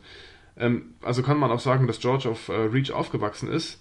Deswegen ist die Schlacht für George eine sehr persönliche Angelegenheit. Mhm. Ähm, das merkt man im Laufe des Spiels auch immer wieder, ähm, weil er manchmal gibt es so Situationen, in denen er regelrecht melancholisch rüberkommt, weil, für, weil man merkt richtig, dass diese Schlacht ähm, auf ihm lastet. So breite Schultern wie er hat, das Gewicht kriegt er nicht gestemmt. Das ist und ja. ähm, das ist meiner Meinung nach auch der Grund, warum er sich dann da, dazu entschließt, ähm, sich während der Mission, als der Allianz Supercarrier zerstört werden soll, zu opfern. Ähm, weil er, ähm, ja, wie gesagt, das ist eine persönliche Angelegenheit für ihn. Das ist eine persönliche Sache. Er will den, den der Allianz zeigen, nicht mit mir, Leute. Wenn es sein muss, dann opfere ich mich für meine Heimatwelt. Ja, das war dann der Grund, warum er sich wahrscheinlich dafür entschieden hat, auf dem Schiff zu bleiben. Ähm, er hatte eine Eigenschaft, die nicht viele Spartaner hatten. Er hat sich Zivilisten gegenüber immer sehr höflich, freundlich verhalten. Er war eine empathische Person. Er war im wahrsten Sinne des Wortes dieser klassische, sanfte Riese. Ähm, ja, und zu seinem Heimatplaneten Reach hatte er eine tiefe Verbundenheit. Ähm, er spricht fließend Ungarisch. Das mhm. liegt daran, dass ähm, neben Englisch ähm, auf Reach quasi Ungarisch noch die zweite, zweite Amtssprache ist weil ähm, die ersten Kolonialisten, die auf Reach quasi Halt gemacht haben, waren Ungarn. Ja, ähm, Minenarbeiter. Ähm, er wurde nicht nur aufgrund seiner herausragenden Stärke und Physis bereits im Kindesalter als Spartan 2 ausgewählt, sondern auch aufgrund seiner vorausschauenden Denkweise und weil er stets einen kühlen Kopf im Eifer des Gefechts bewahren konnte. Ähm, ja, die 30 Jahre Erfahrung auf dem Schlachtfeld machten ihn zu einem Fels in der Brandung und er war ein absolut verlässlicher und unerschütterlicher Charakter. Ähm, ja, kleiner Funfact noch: Laut Commander Holland war er ein hervorragender Kartenspieler, weil er ein sehr gutes Pokerface hatte. sehr schön. Ja, genau, das wäre es soweit zu den Spartanern. Dann haben wir das ganze Team Noble durch. Und ja, ähm, ja wir würden dann eine kleine Pause machen. Ähm, und wenn wir dann wieder zurück sind, würden wir uns mit dem Spartan-Programm beschäftigen. Genauer gesagt mit dem Spartan 2-Programm. Natürlich kommen wir dann auch auf das äh, Dreier-Programm zu sprechen. Mhm. Ähm, wir würden über die Ziele des, des Spartan-Programms sprechen, ähm, über die Augmentation, die biomechanischen Veränderungen, die damit einhergehen. Ähm, dann kommen wir zum UNSC und wir beschäftigen uns noch ein bisschen mit der, mit der Hintergrundgeschichte der Rebellion. Darauf könnt ihr euch schon mal freuen. Wir sind nach der Pause wieder für euch da, gestärkt und frisch. Wir hören uns gleich. Bis später. Kurze Werbeunterbrechung. Kennen Sie das? Kaum haben Sie Ihr neues Eigenheim gebaut und schon greift die Allianz Ihren Heimatplaneten an. Der Planet wird verglast, Ihr Eigenheim zerstört und Ihr funkelnagelneues Auto beschädigt und Ihre gesamte Familie ist tot. Harte Zeiten.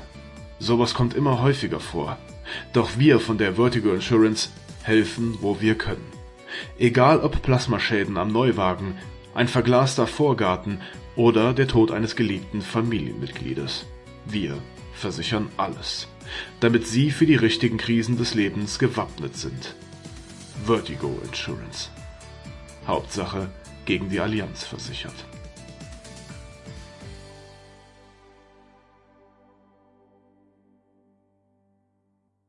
Werbung Ende. Hallo Leute, wir sind wieder zurück aus der Pause. Wir haben uns den Staub der Schlacht aus den Klamotten geklopft und können jetzt ja. ähm, energiegeladen und ähm, allzeitbereit weitermachen. Genau. Und die Manierrüstung poliert. Die Manierrüstung aufpoliert, die Schildgeneratoren aufgeladen.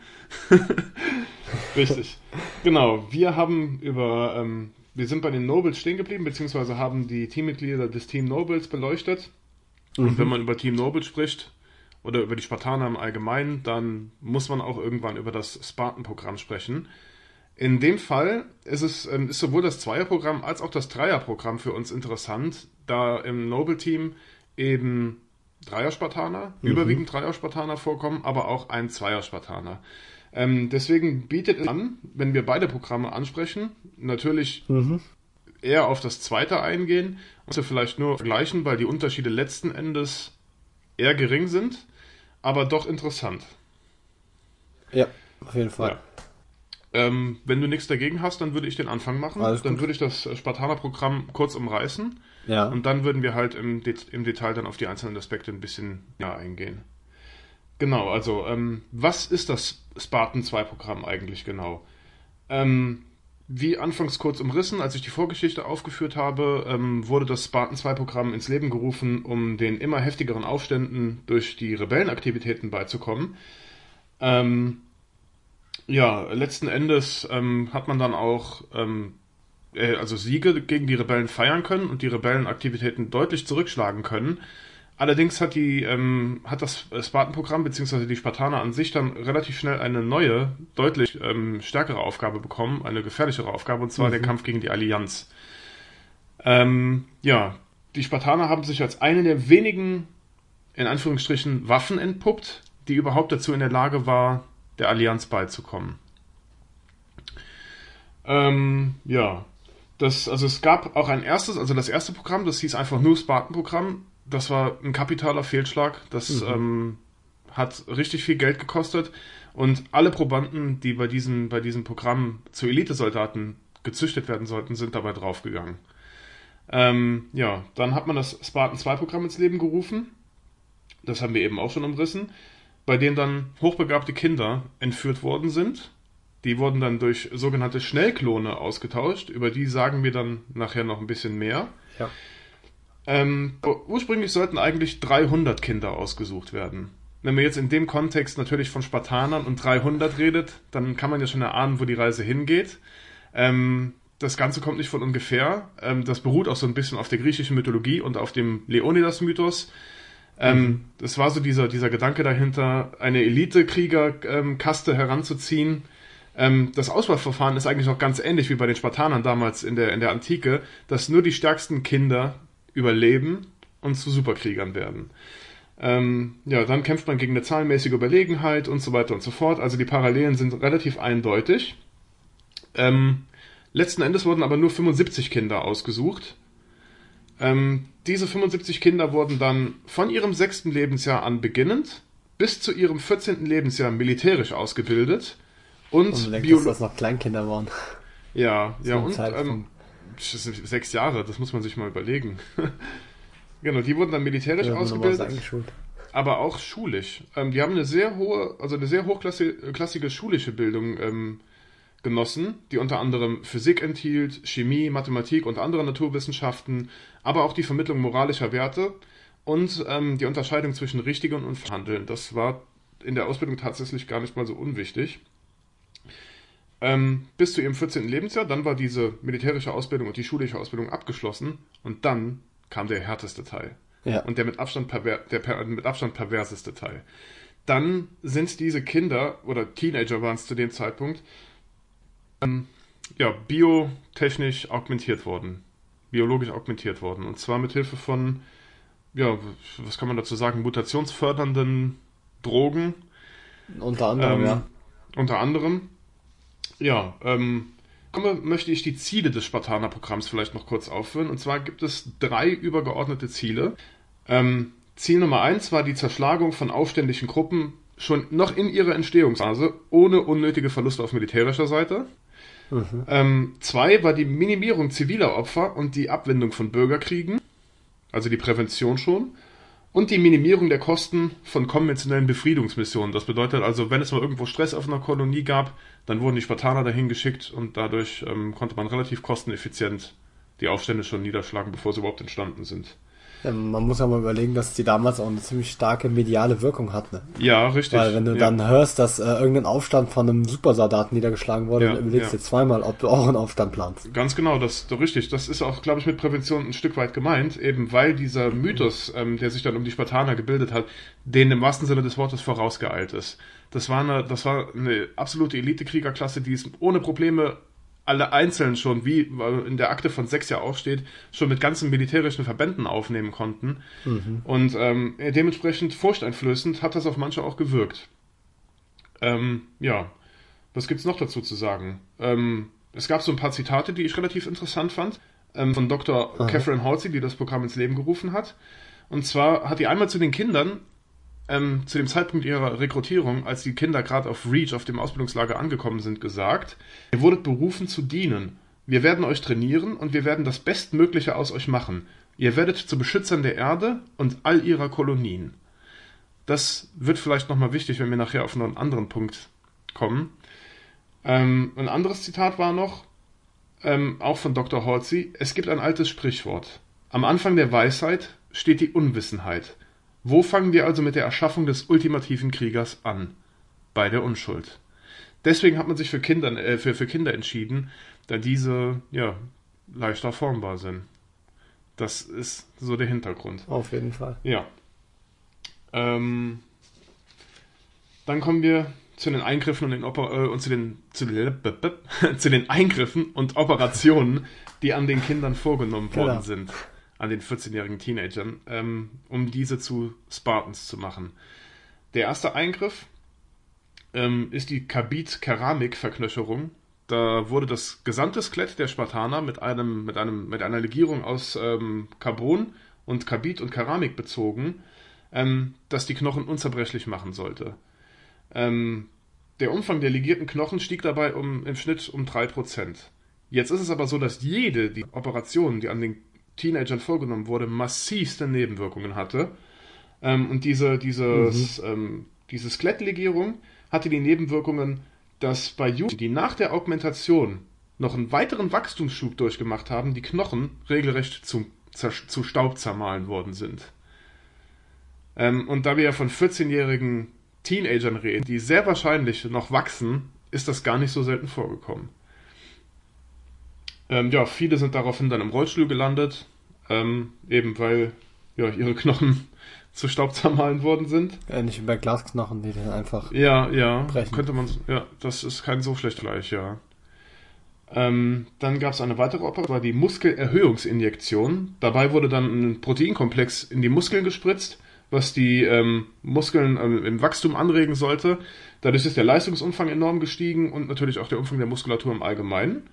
Ähm, die Nebenwirkung davon war aber, wir wissen, das Herz ist auch ein Muskel. Und was passiert, was passiert, wenn das Herz wächst?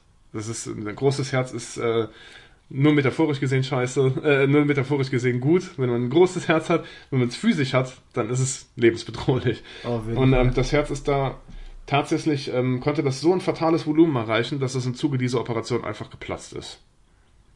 Ja, das bedeutet dann sofortiger, Exit, äh, sofortiger Exitus. Ähm, eine mildere Nebenwirkung in Anführungsstrichen waren dauerhafte Herzschäden und Insuffizienz. Wenn man Glück hatte. Ja. Wenn man Glück hatte, richtig. Ähm, dann gab es noch katalische Schilddrüsenimplantate. Dabei wurden die, ähm, die Schilddrüsen ähm, mit Platinkügelchen versehen. Also diese Platinkügelchen wurden in die Schilddrüsen implantiert und ähm, haben als so eine Art Wachstumshormonkatalysator gedient. Dadurch sind die Wachstumshormone ähm, in der Bildung ähm, beschleunigt worden, was zu einem Wachstum der Muskulatur und der Knochen geführt hat. Ähm, außerdem konnte man im Zuge dieser Operation Nährstoffe, die man zu sich genommen hat, weitaus effizienter verarbeiten. Und ähm, diese Schilddrüsen-Augmentation ähm, ist auch der Grund dafür, warum die Spartaner nach, der nach, nach den Augmentationen so einen krassen Wachstumsschub gemacht haben und alle über zwei Meter groß. Ja. Ja. Ähm, Nebenwirkungen, Unterdrückung sexueller und Elefantismus. Ich weiß nicht, ob du weißt, was Elefantismus ist. Das sind noch äh, so große Hände und Füße, oder? Ja, auch. Und es kann zu, ähm, zu, zu Gewebeauswüchsen auch im Gesicht kommen und so, dass, dass dir das ganze Gesicht im Prinzip zuschwillt. Und das, mhm. ist, das ist dauerhaft. Ja. Ähm, letzte Operation, oder nein, die vorletzte, vorletzte Operation ist die, ähm, die sind die supraleitenden Fasern der Nervenstämme. Das heißt einfach, grob gesagt, dass die, die Nervenfasern durch, Hochleist also durch hochleitende Materialien ausgetauscht worden sind, einfach um die ähm, Nervensignale schneller ähm, von A nach B senden zu können, um die schneller zu verarbeiten. Und das hat die Reflexgeschwindigkeit der Spartaner um äh, das Dreifache er erhöht. Also die, die waren dreimal so schnell wie normale Menschen in Reflexgeschwindigkeit. Ähm, Nebenwirkungen davon, dass ähm, entweder das sogenannte Fletcher-Syndrom oder, oder auch Parkinson. Ähm, Parkinson dürfte eigentlich so ziemlich jedem im Griff sein. Das ist ähm, eine Nervenkrankheit. Dann kommt es zu Zittern und, und ähm, motorischen Schwierigkeiten. Und das ähm, Fletcher-Syndrom ist auch unter dem Namen CW, äh, C, äh, CFS bekannt, was ähm, so viel wie ähm, Chronicle Fatigue Syndrome mhm. heißt oder im Deutschen auch chronisches Erschöpfungssyndrom. Also die Leute, die darunter leiden, die ähm, leiden halt, äh, die, die sind sehr schnell erschöpft, sowohl durch physische als auch durch psychische Anstrengung. Ja. Ähm, ja, dann kommt die okulare Kapitalumkehrung, äh, Kapillarumkehrung, das, äh, nein, nochmal von vorne, die, die okulare Kapillarumkehrung, also Kapillaren sind die kleinen Blutgefäße in den, im Körper, die verlaufen auch durch die Augen. Und durch diese Augmentation wird die Durchblutung der Netzhaut verbessert, was zu einer besseren Wahrnehmung und zu einer besseren Nachtsicht führt. Und wie könnte es auch anders sein? Auch da gab es Nebenwirkungen, und zwar ähm, den stark erhöhter Augeninnendruck, und eine und oder eine dauerhafte Erblindung. Ja, ähm, das Ende vom Lied ist, äh, von den ganzen, von den 75 Spartanern, die diese Operation durchlaufen haben, haben nur 33 überlebt. Weniger als die Hälfte. Ähm, ja, 33 haben überlebt und 12 von diesen Spartanern sind unmittelbar nach diesen Operationen dienstunfähig gewesen. Sprich, ähm, nicht dazu in der Lage, aktiven Dienst zu verrichten. Ein großer Teil von denen ähm, durfte aber weiterhin für das UNSC arbeiten und äh, ja, ist, äh, hat dann im, im, Nachrichtendienst angefangen oder bei der Informationsbeschaffung, aber war nicht dazu in der Lage, den vorgesehenen Kriegsdienst zu leisten. Mhm.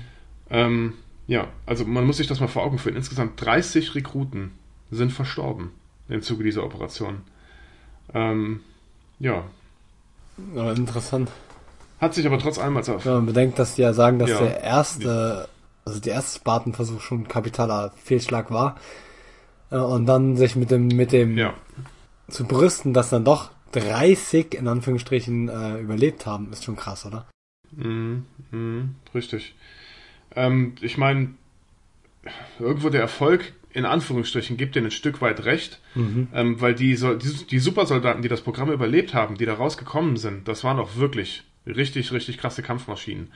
Ähm, wie gesagt, jeder einzelne Spartaner ist um ein Vielfaches effizienter und stärker als ein normaler Soldat. Ähm, und ohne Probleme dazu in der Lage, ganze Militärverbände aufzureiben. Mhm. Aber ähm, ich sag mal, wenn man das unter dem, unter dem rein moralischen, oder versucht dir mal vorzustellen, wir würden so ein Programm in unserer heutigen Gesellschaft, in unserer heutigen Zeit versuchen, in die Wege zu leiten, das ist absolut undenkbar.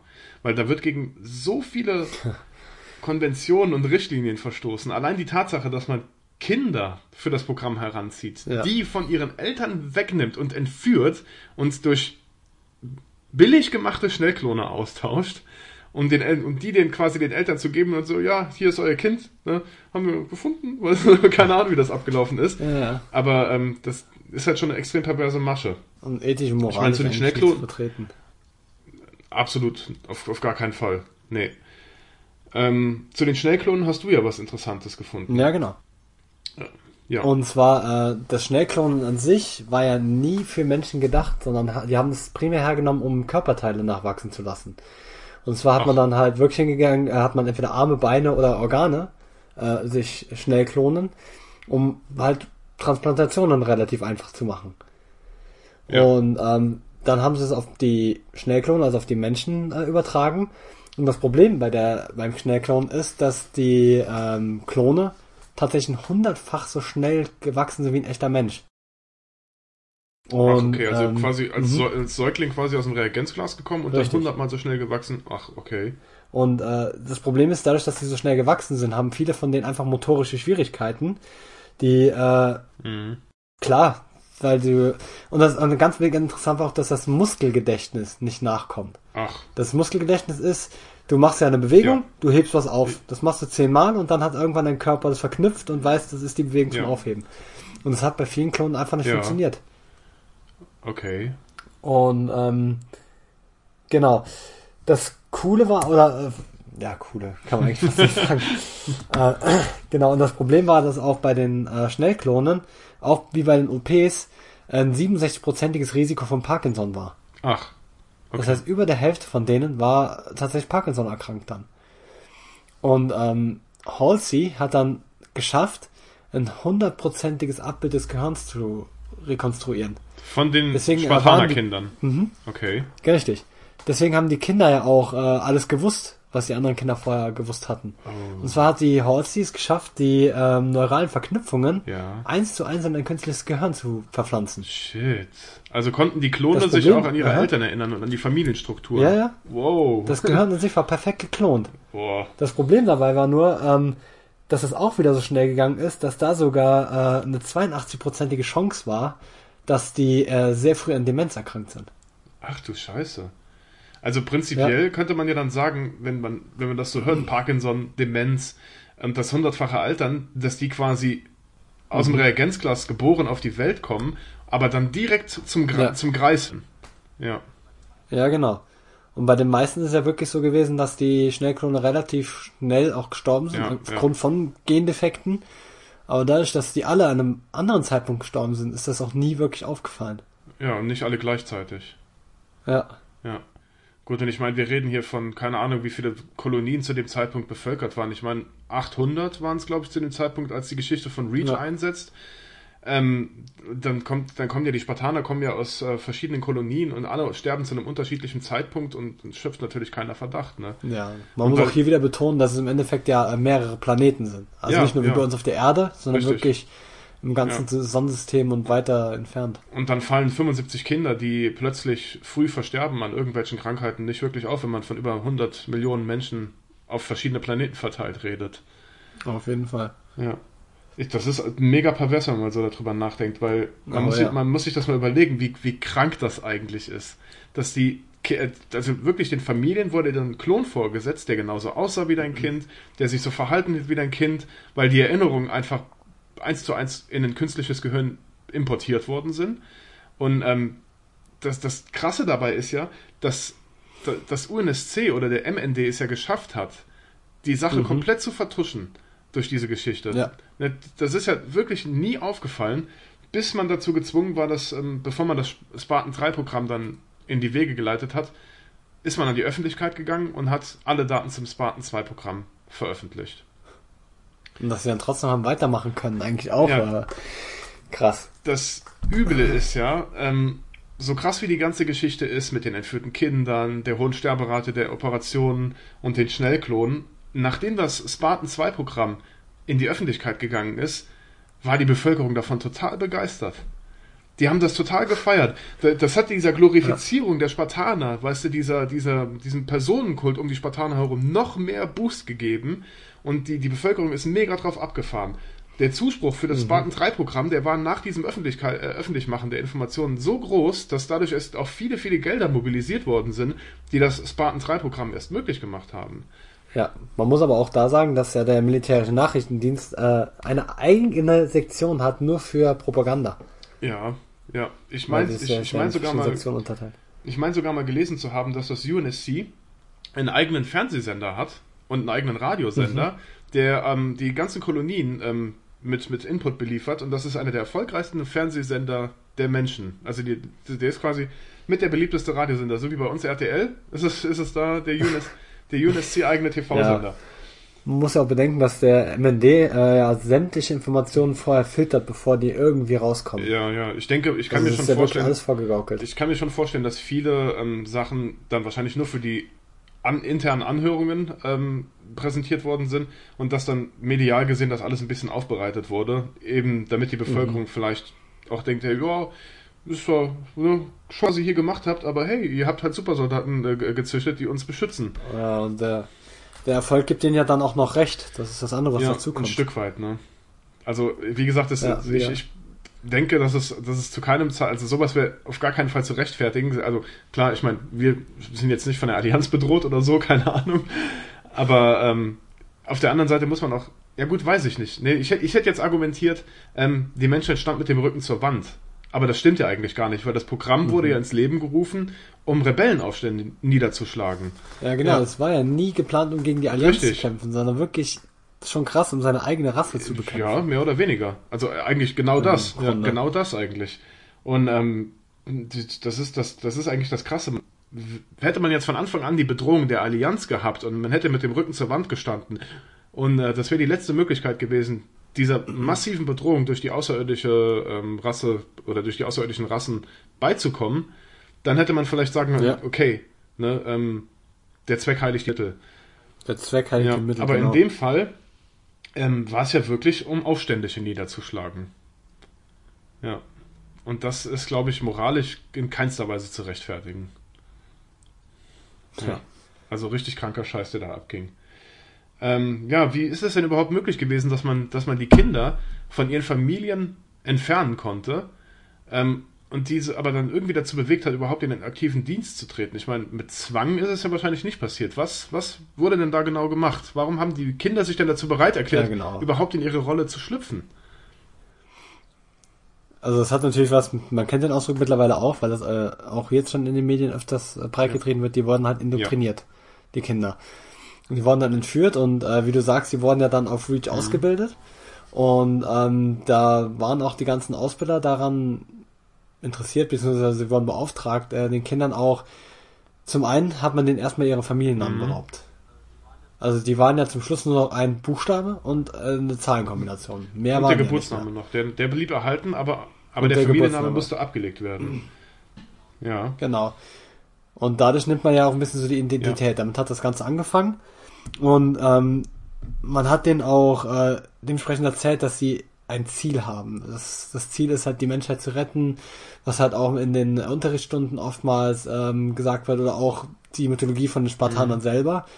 Wurde dann der Zusammenhalt, äh, der Zusammenhalt gepredigt und ähm, ja, so weit, bis man das glaubt. Das ist ja erzählende Lüge, so oft bis es Richtig, zur Wahrheit ja. wird. Und das haben die halt im Wie war das? Da Endeffekt gibt es auch einen. Spruch, ähm, nenn einen Mann nur oft genug einen Hund und er wird irgendwann anfangen zu bellen. Ja. Ja, so.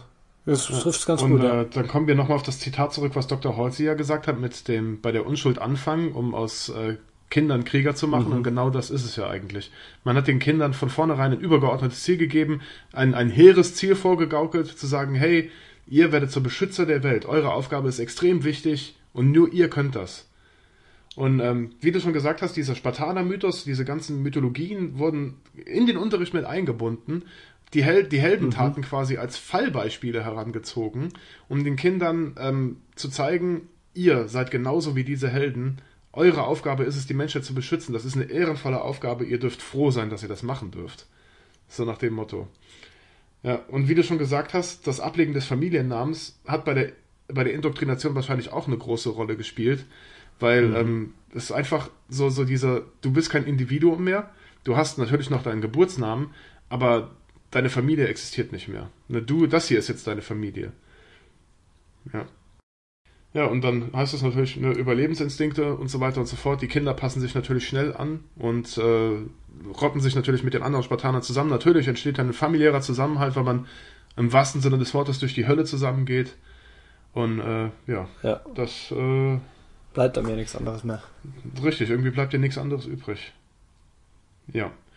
Ähm, wenn man das Spartan-Programm schon aufführt oder, oder benennt, dann muss man natürlich auch über die Mölnir-Panzerung sprechen.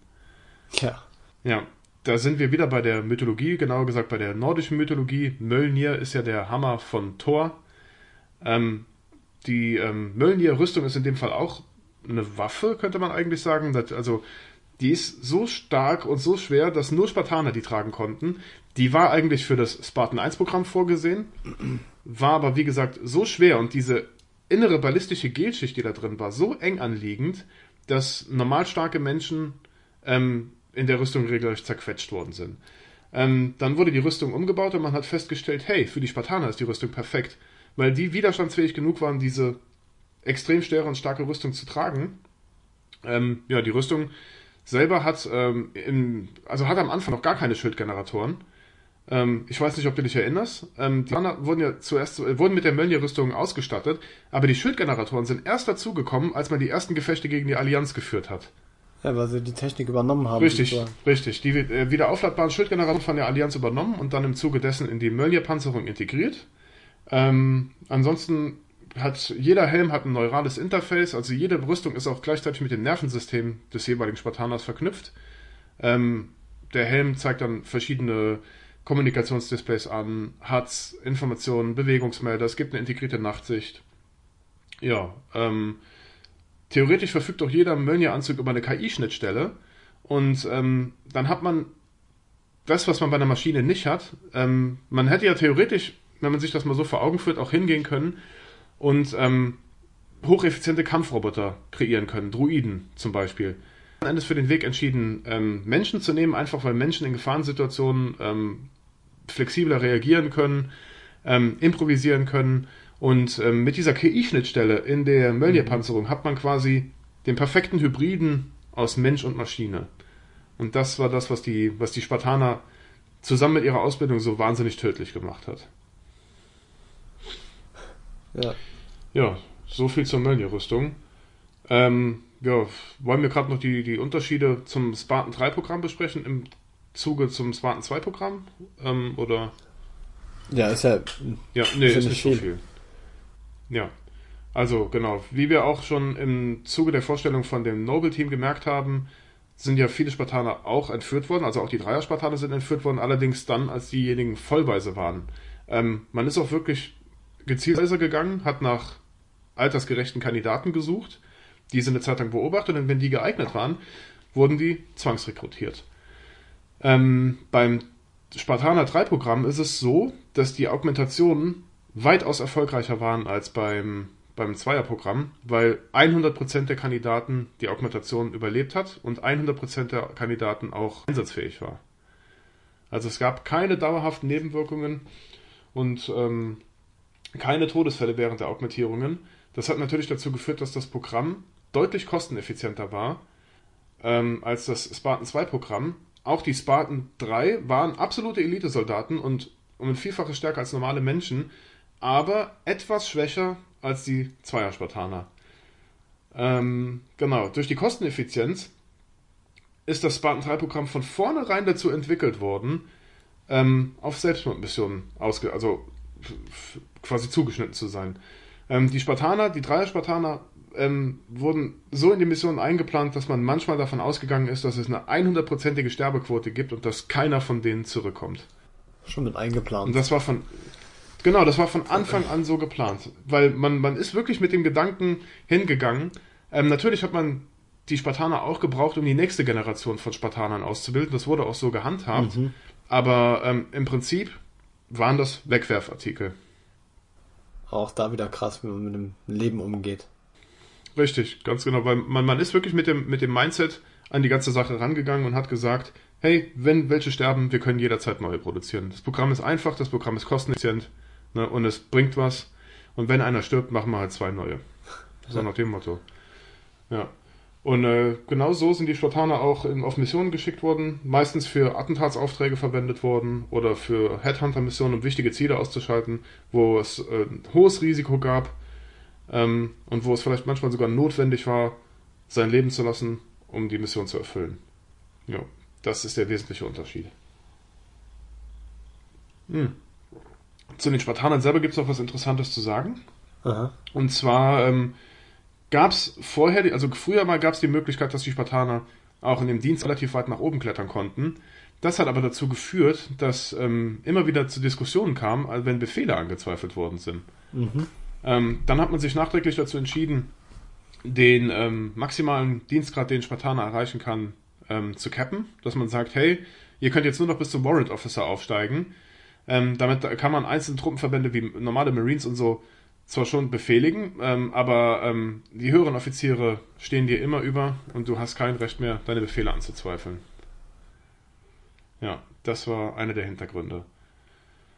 Ja, wie gesagt, ähm, um, um die Spartaner herum hat sich natürlich dann ein richtig krasser Mythos gebildet, ähm, der auch bei der Allianz angekommen ist. Ähm, bei der Allianz war es so, dass die, die Spartaner, sobald die auf dem Schlachtfeld aufgetreten sind, ähm, besonders die, die, ähm, das Kanonenfutter, wie die Schakale und die Grunts, regelrecht in Panik ausgebrochen sind.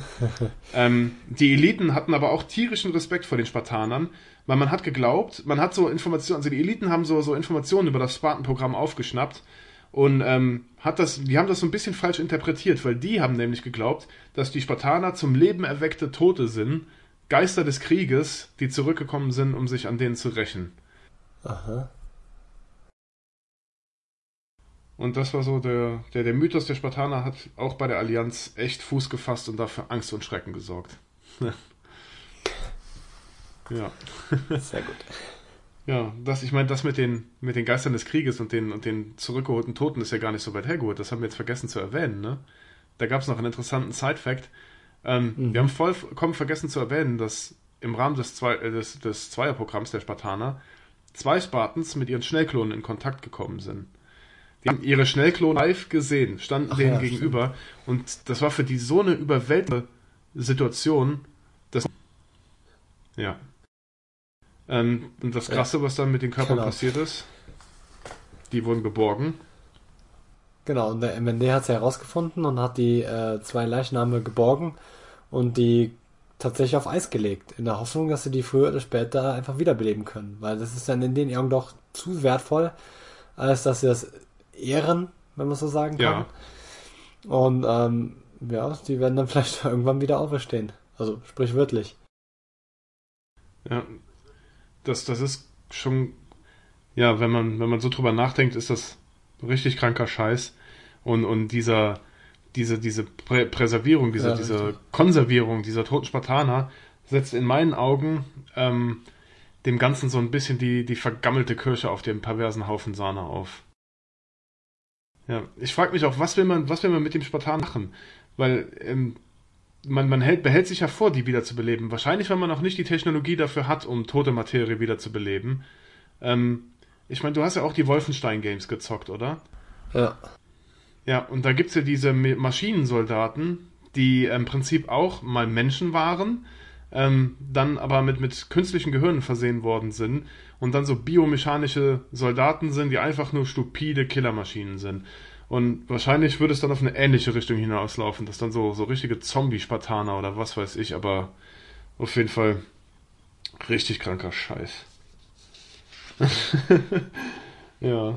Ja.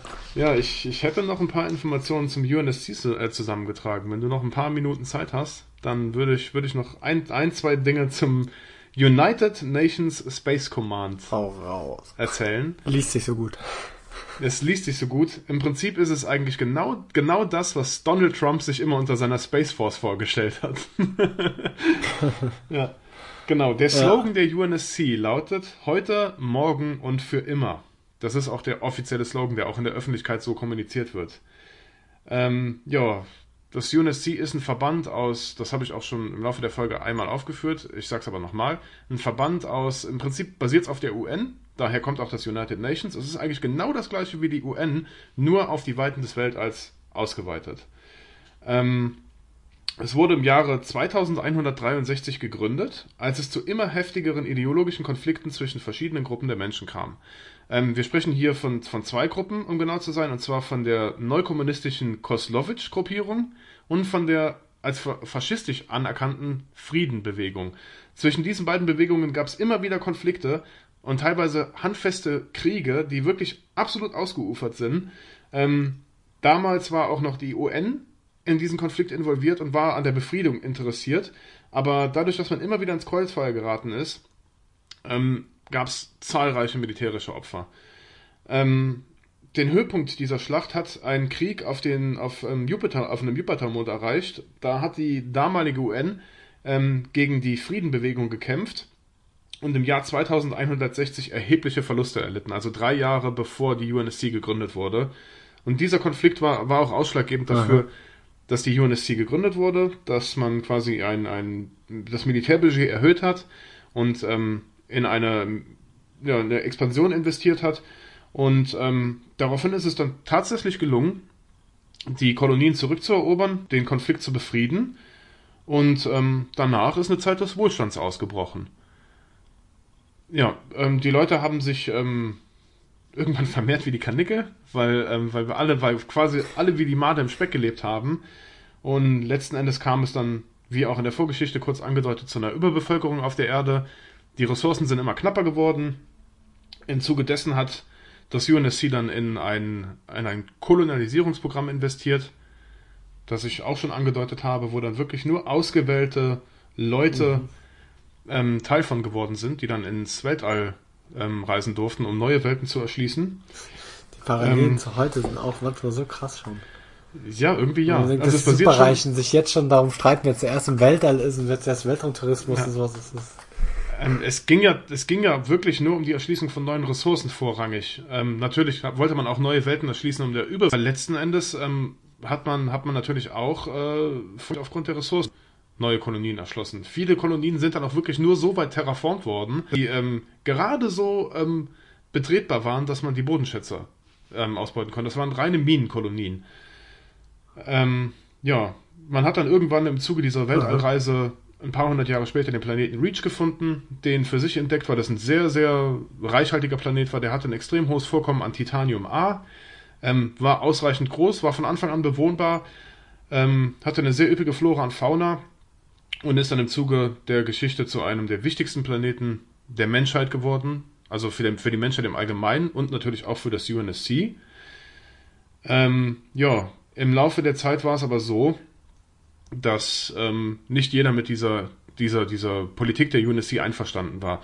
Ähm, je weiter die Kolonien von, dem, von, dem, von der Erde entfernt waren, desto häufiger kam es dazu, dass diese versucht haben, Souveränität anzumelden. Die wollten nichts mit diesem streng reglementierten und bürokratischen Kurs der UNSC äh, zu tun haben und wollten, wollten sich abspalten und dann kam es natürlich immer wieder zu Rebellion. Die Rebellionen waren anfangs friedfertig, waren ganz normale Proteste, bis die aber immer weiter ausgeufert sind und schließlich auch zu Terroraktionen geführt haben. Ähm, wow. Da, da gab es eine Terroraktion, die in die Geschichte eingegangen ist. Da hat eine Rebellengruppe einen, einen Touristenkreuzer angegriffen, den in die Luft gejagt und alle Touristen getötet. Das war quasi so der eine der absoluten Tiefpunkte der Geschichte. Und ähm, ja, richtig das ähm, UNSC hatte halt deshalb auch ein so übergeordnet, übergeordnetes Interesse daran, die Kolonien für sich zu behalten, beziehungsweise diese Konflikte zu befrieden, weil man massivst von, den, von der Versorgung durch Rohstoffe von diesen Kolonien abhängig war. Deswegen konnte man es mhm. nicht riskieren, die aus der Hand zu geben. Ähm, man war auch gar nicht dazu bereit zu verhandeln, sondern es ist immer relativ schnell zu Befriedungsmissionen gekommen. Ähm, als düsterstes Kapitel der, der UNSC-Geschichte gilt ein Konflikt auf einer Kolonie namens Far Isle. Das war ein kleiner Planet. Ähm, es kam, also der Planet wurde von der UEG, das ist quasi die vereinte Erdregierung, die eng mit der UNSC zusammenarbeitet und eigentlich auch dazugehört, ähm, regiert.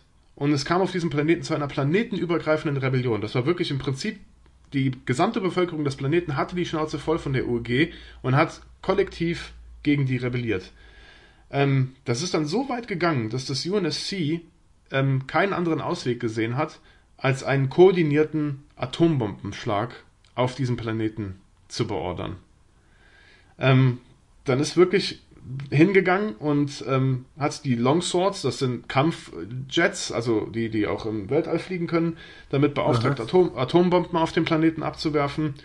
Und die gesamte Bevölkerung der Kolonie wurde dabei ausgelöscht.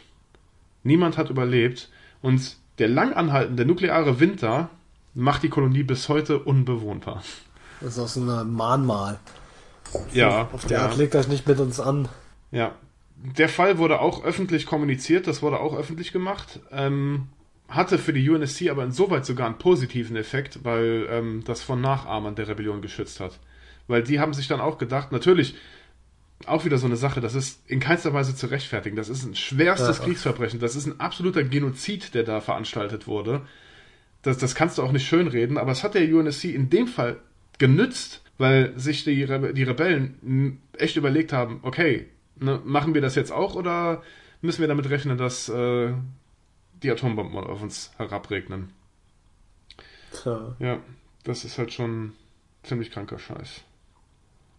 Ja, also man, man muss festhalten, auch mit dem Spartaner-Programm und dieser Aktion auf Far Isle, dass die UNSC echt ganz schön Dreck am Stecken hat. Und trotzdem werden sie von der Bevölkerung gefeiert. Also ja, schon ja, eben, vielleicht auch durch seltsam. die Propaganda des Radiosenders. ähm, mhm. Ich meine, im, im Zuge dessen bin ich halt auch so ein bisschen, habe ich meine eigenen Schlüsse rausgezogen. Ich bin der Meinung, dass UNSC eine Militärdiktatur ist. Und ich kann diese, ja. ich kann diese, diese Theorie auch belegen. ja.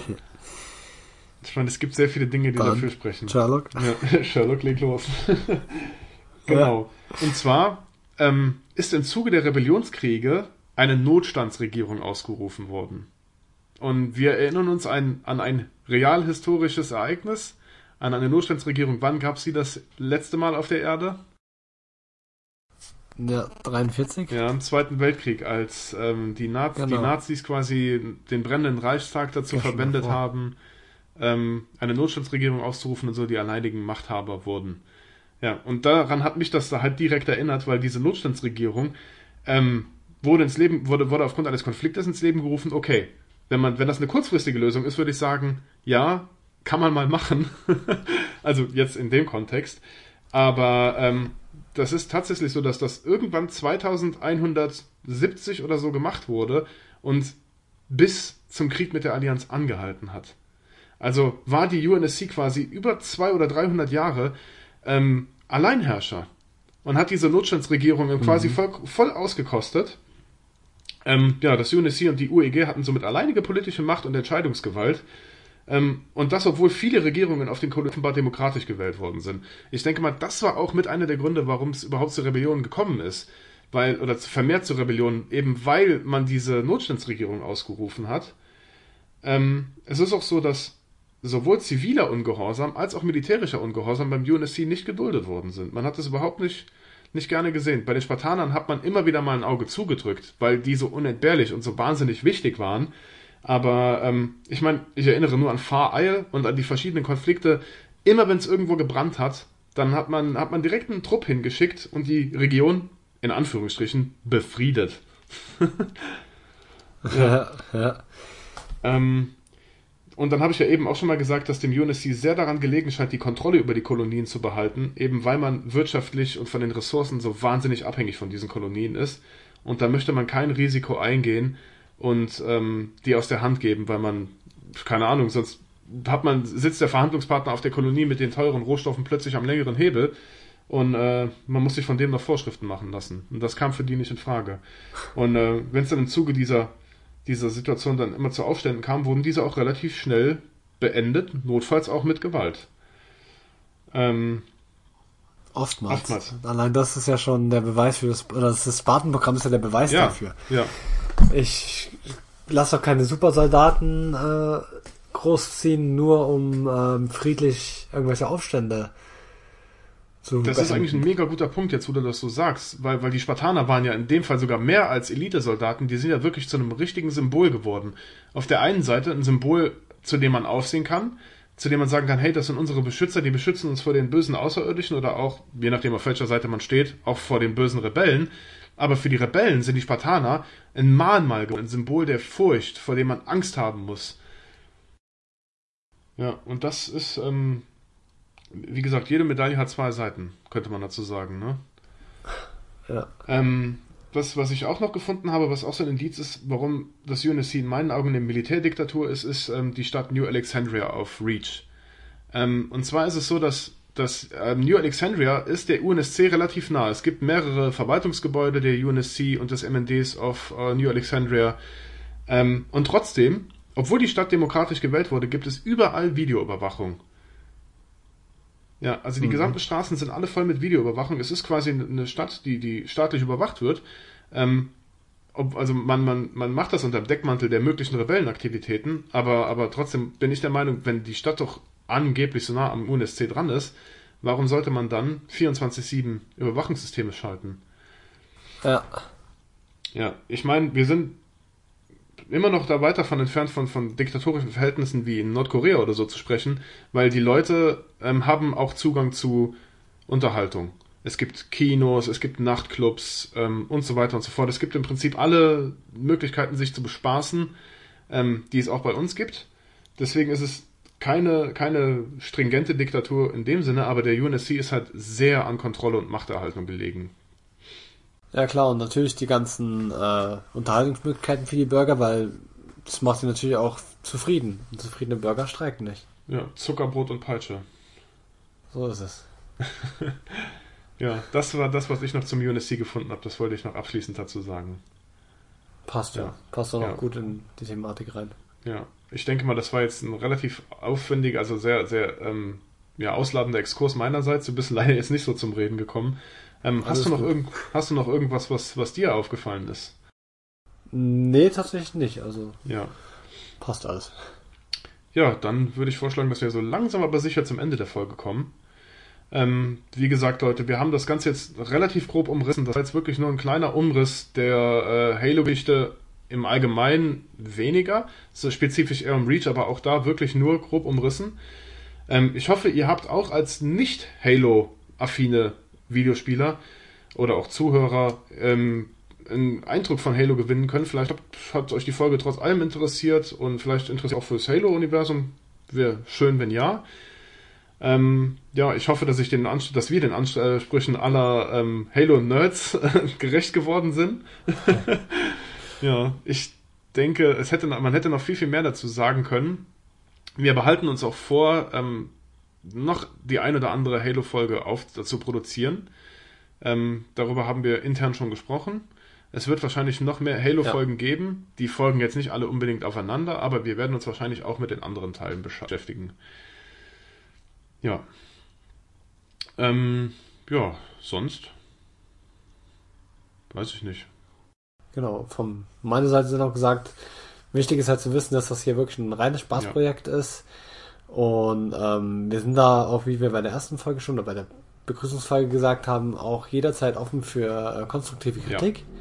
Gerne, weil auch so haben wir die Möglichkeit, das natürlich zu verbessern und man hört es wahrscheinlich, dass wir noch so ziemlich am Anfang stecken. Wir geben uns verdammt viel Mühe, auch äh, man hat es vielleicht gemerkt im Bereich Recherchen ja. und ähm, es macht uns auch mega viel Spaß. Also auch von meiner Seite danke fürs Hören. Ja, genau, kann ich nur so weitergeben. Also ich hoffe, dass ihr euch auch so ein bisschen von, der, von dem Spaß, den wir beide dabei haben, äh, anstecken lasst. Wenn ihr die Folge nur auf oder unseren Podcast nur hört, um ein, ein leises Hintergrundplätschern zu haben, dann ist das für mich auch in Ordnung. Ja. Völlig. Ja. Nein, nee, auf jeden Fall. Ähm, ihr dürft uns trotz allem, auch wenn das für uns ein Spaßprojekt ist, gerne Feedback hinterlassen. Mittlerweile haben wir auch ähm, Social Media Adressen eingerichtet, die ihr erreichen könnt.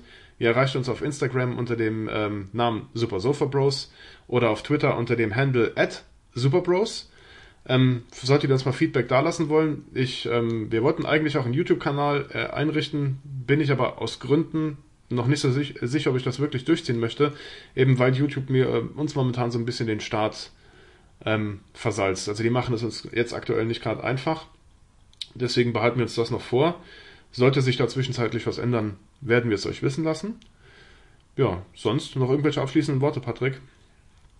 Von meiner Seite. er schüttelt den Kopf. Alles gut. Nein, ich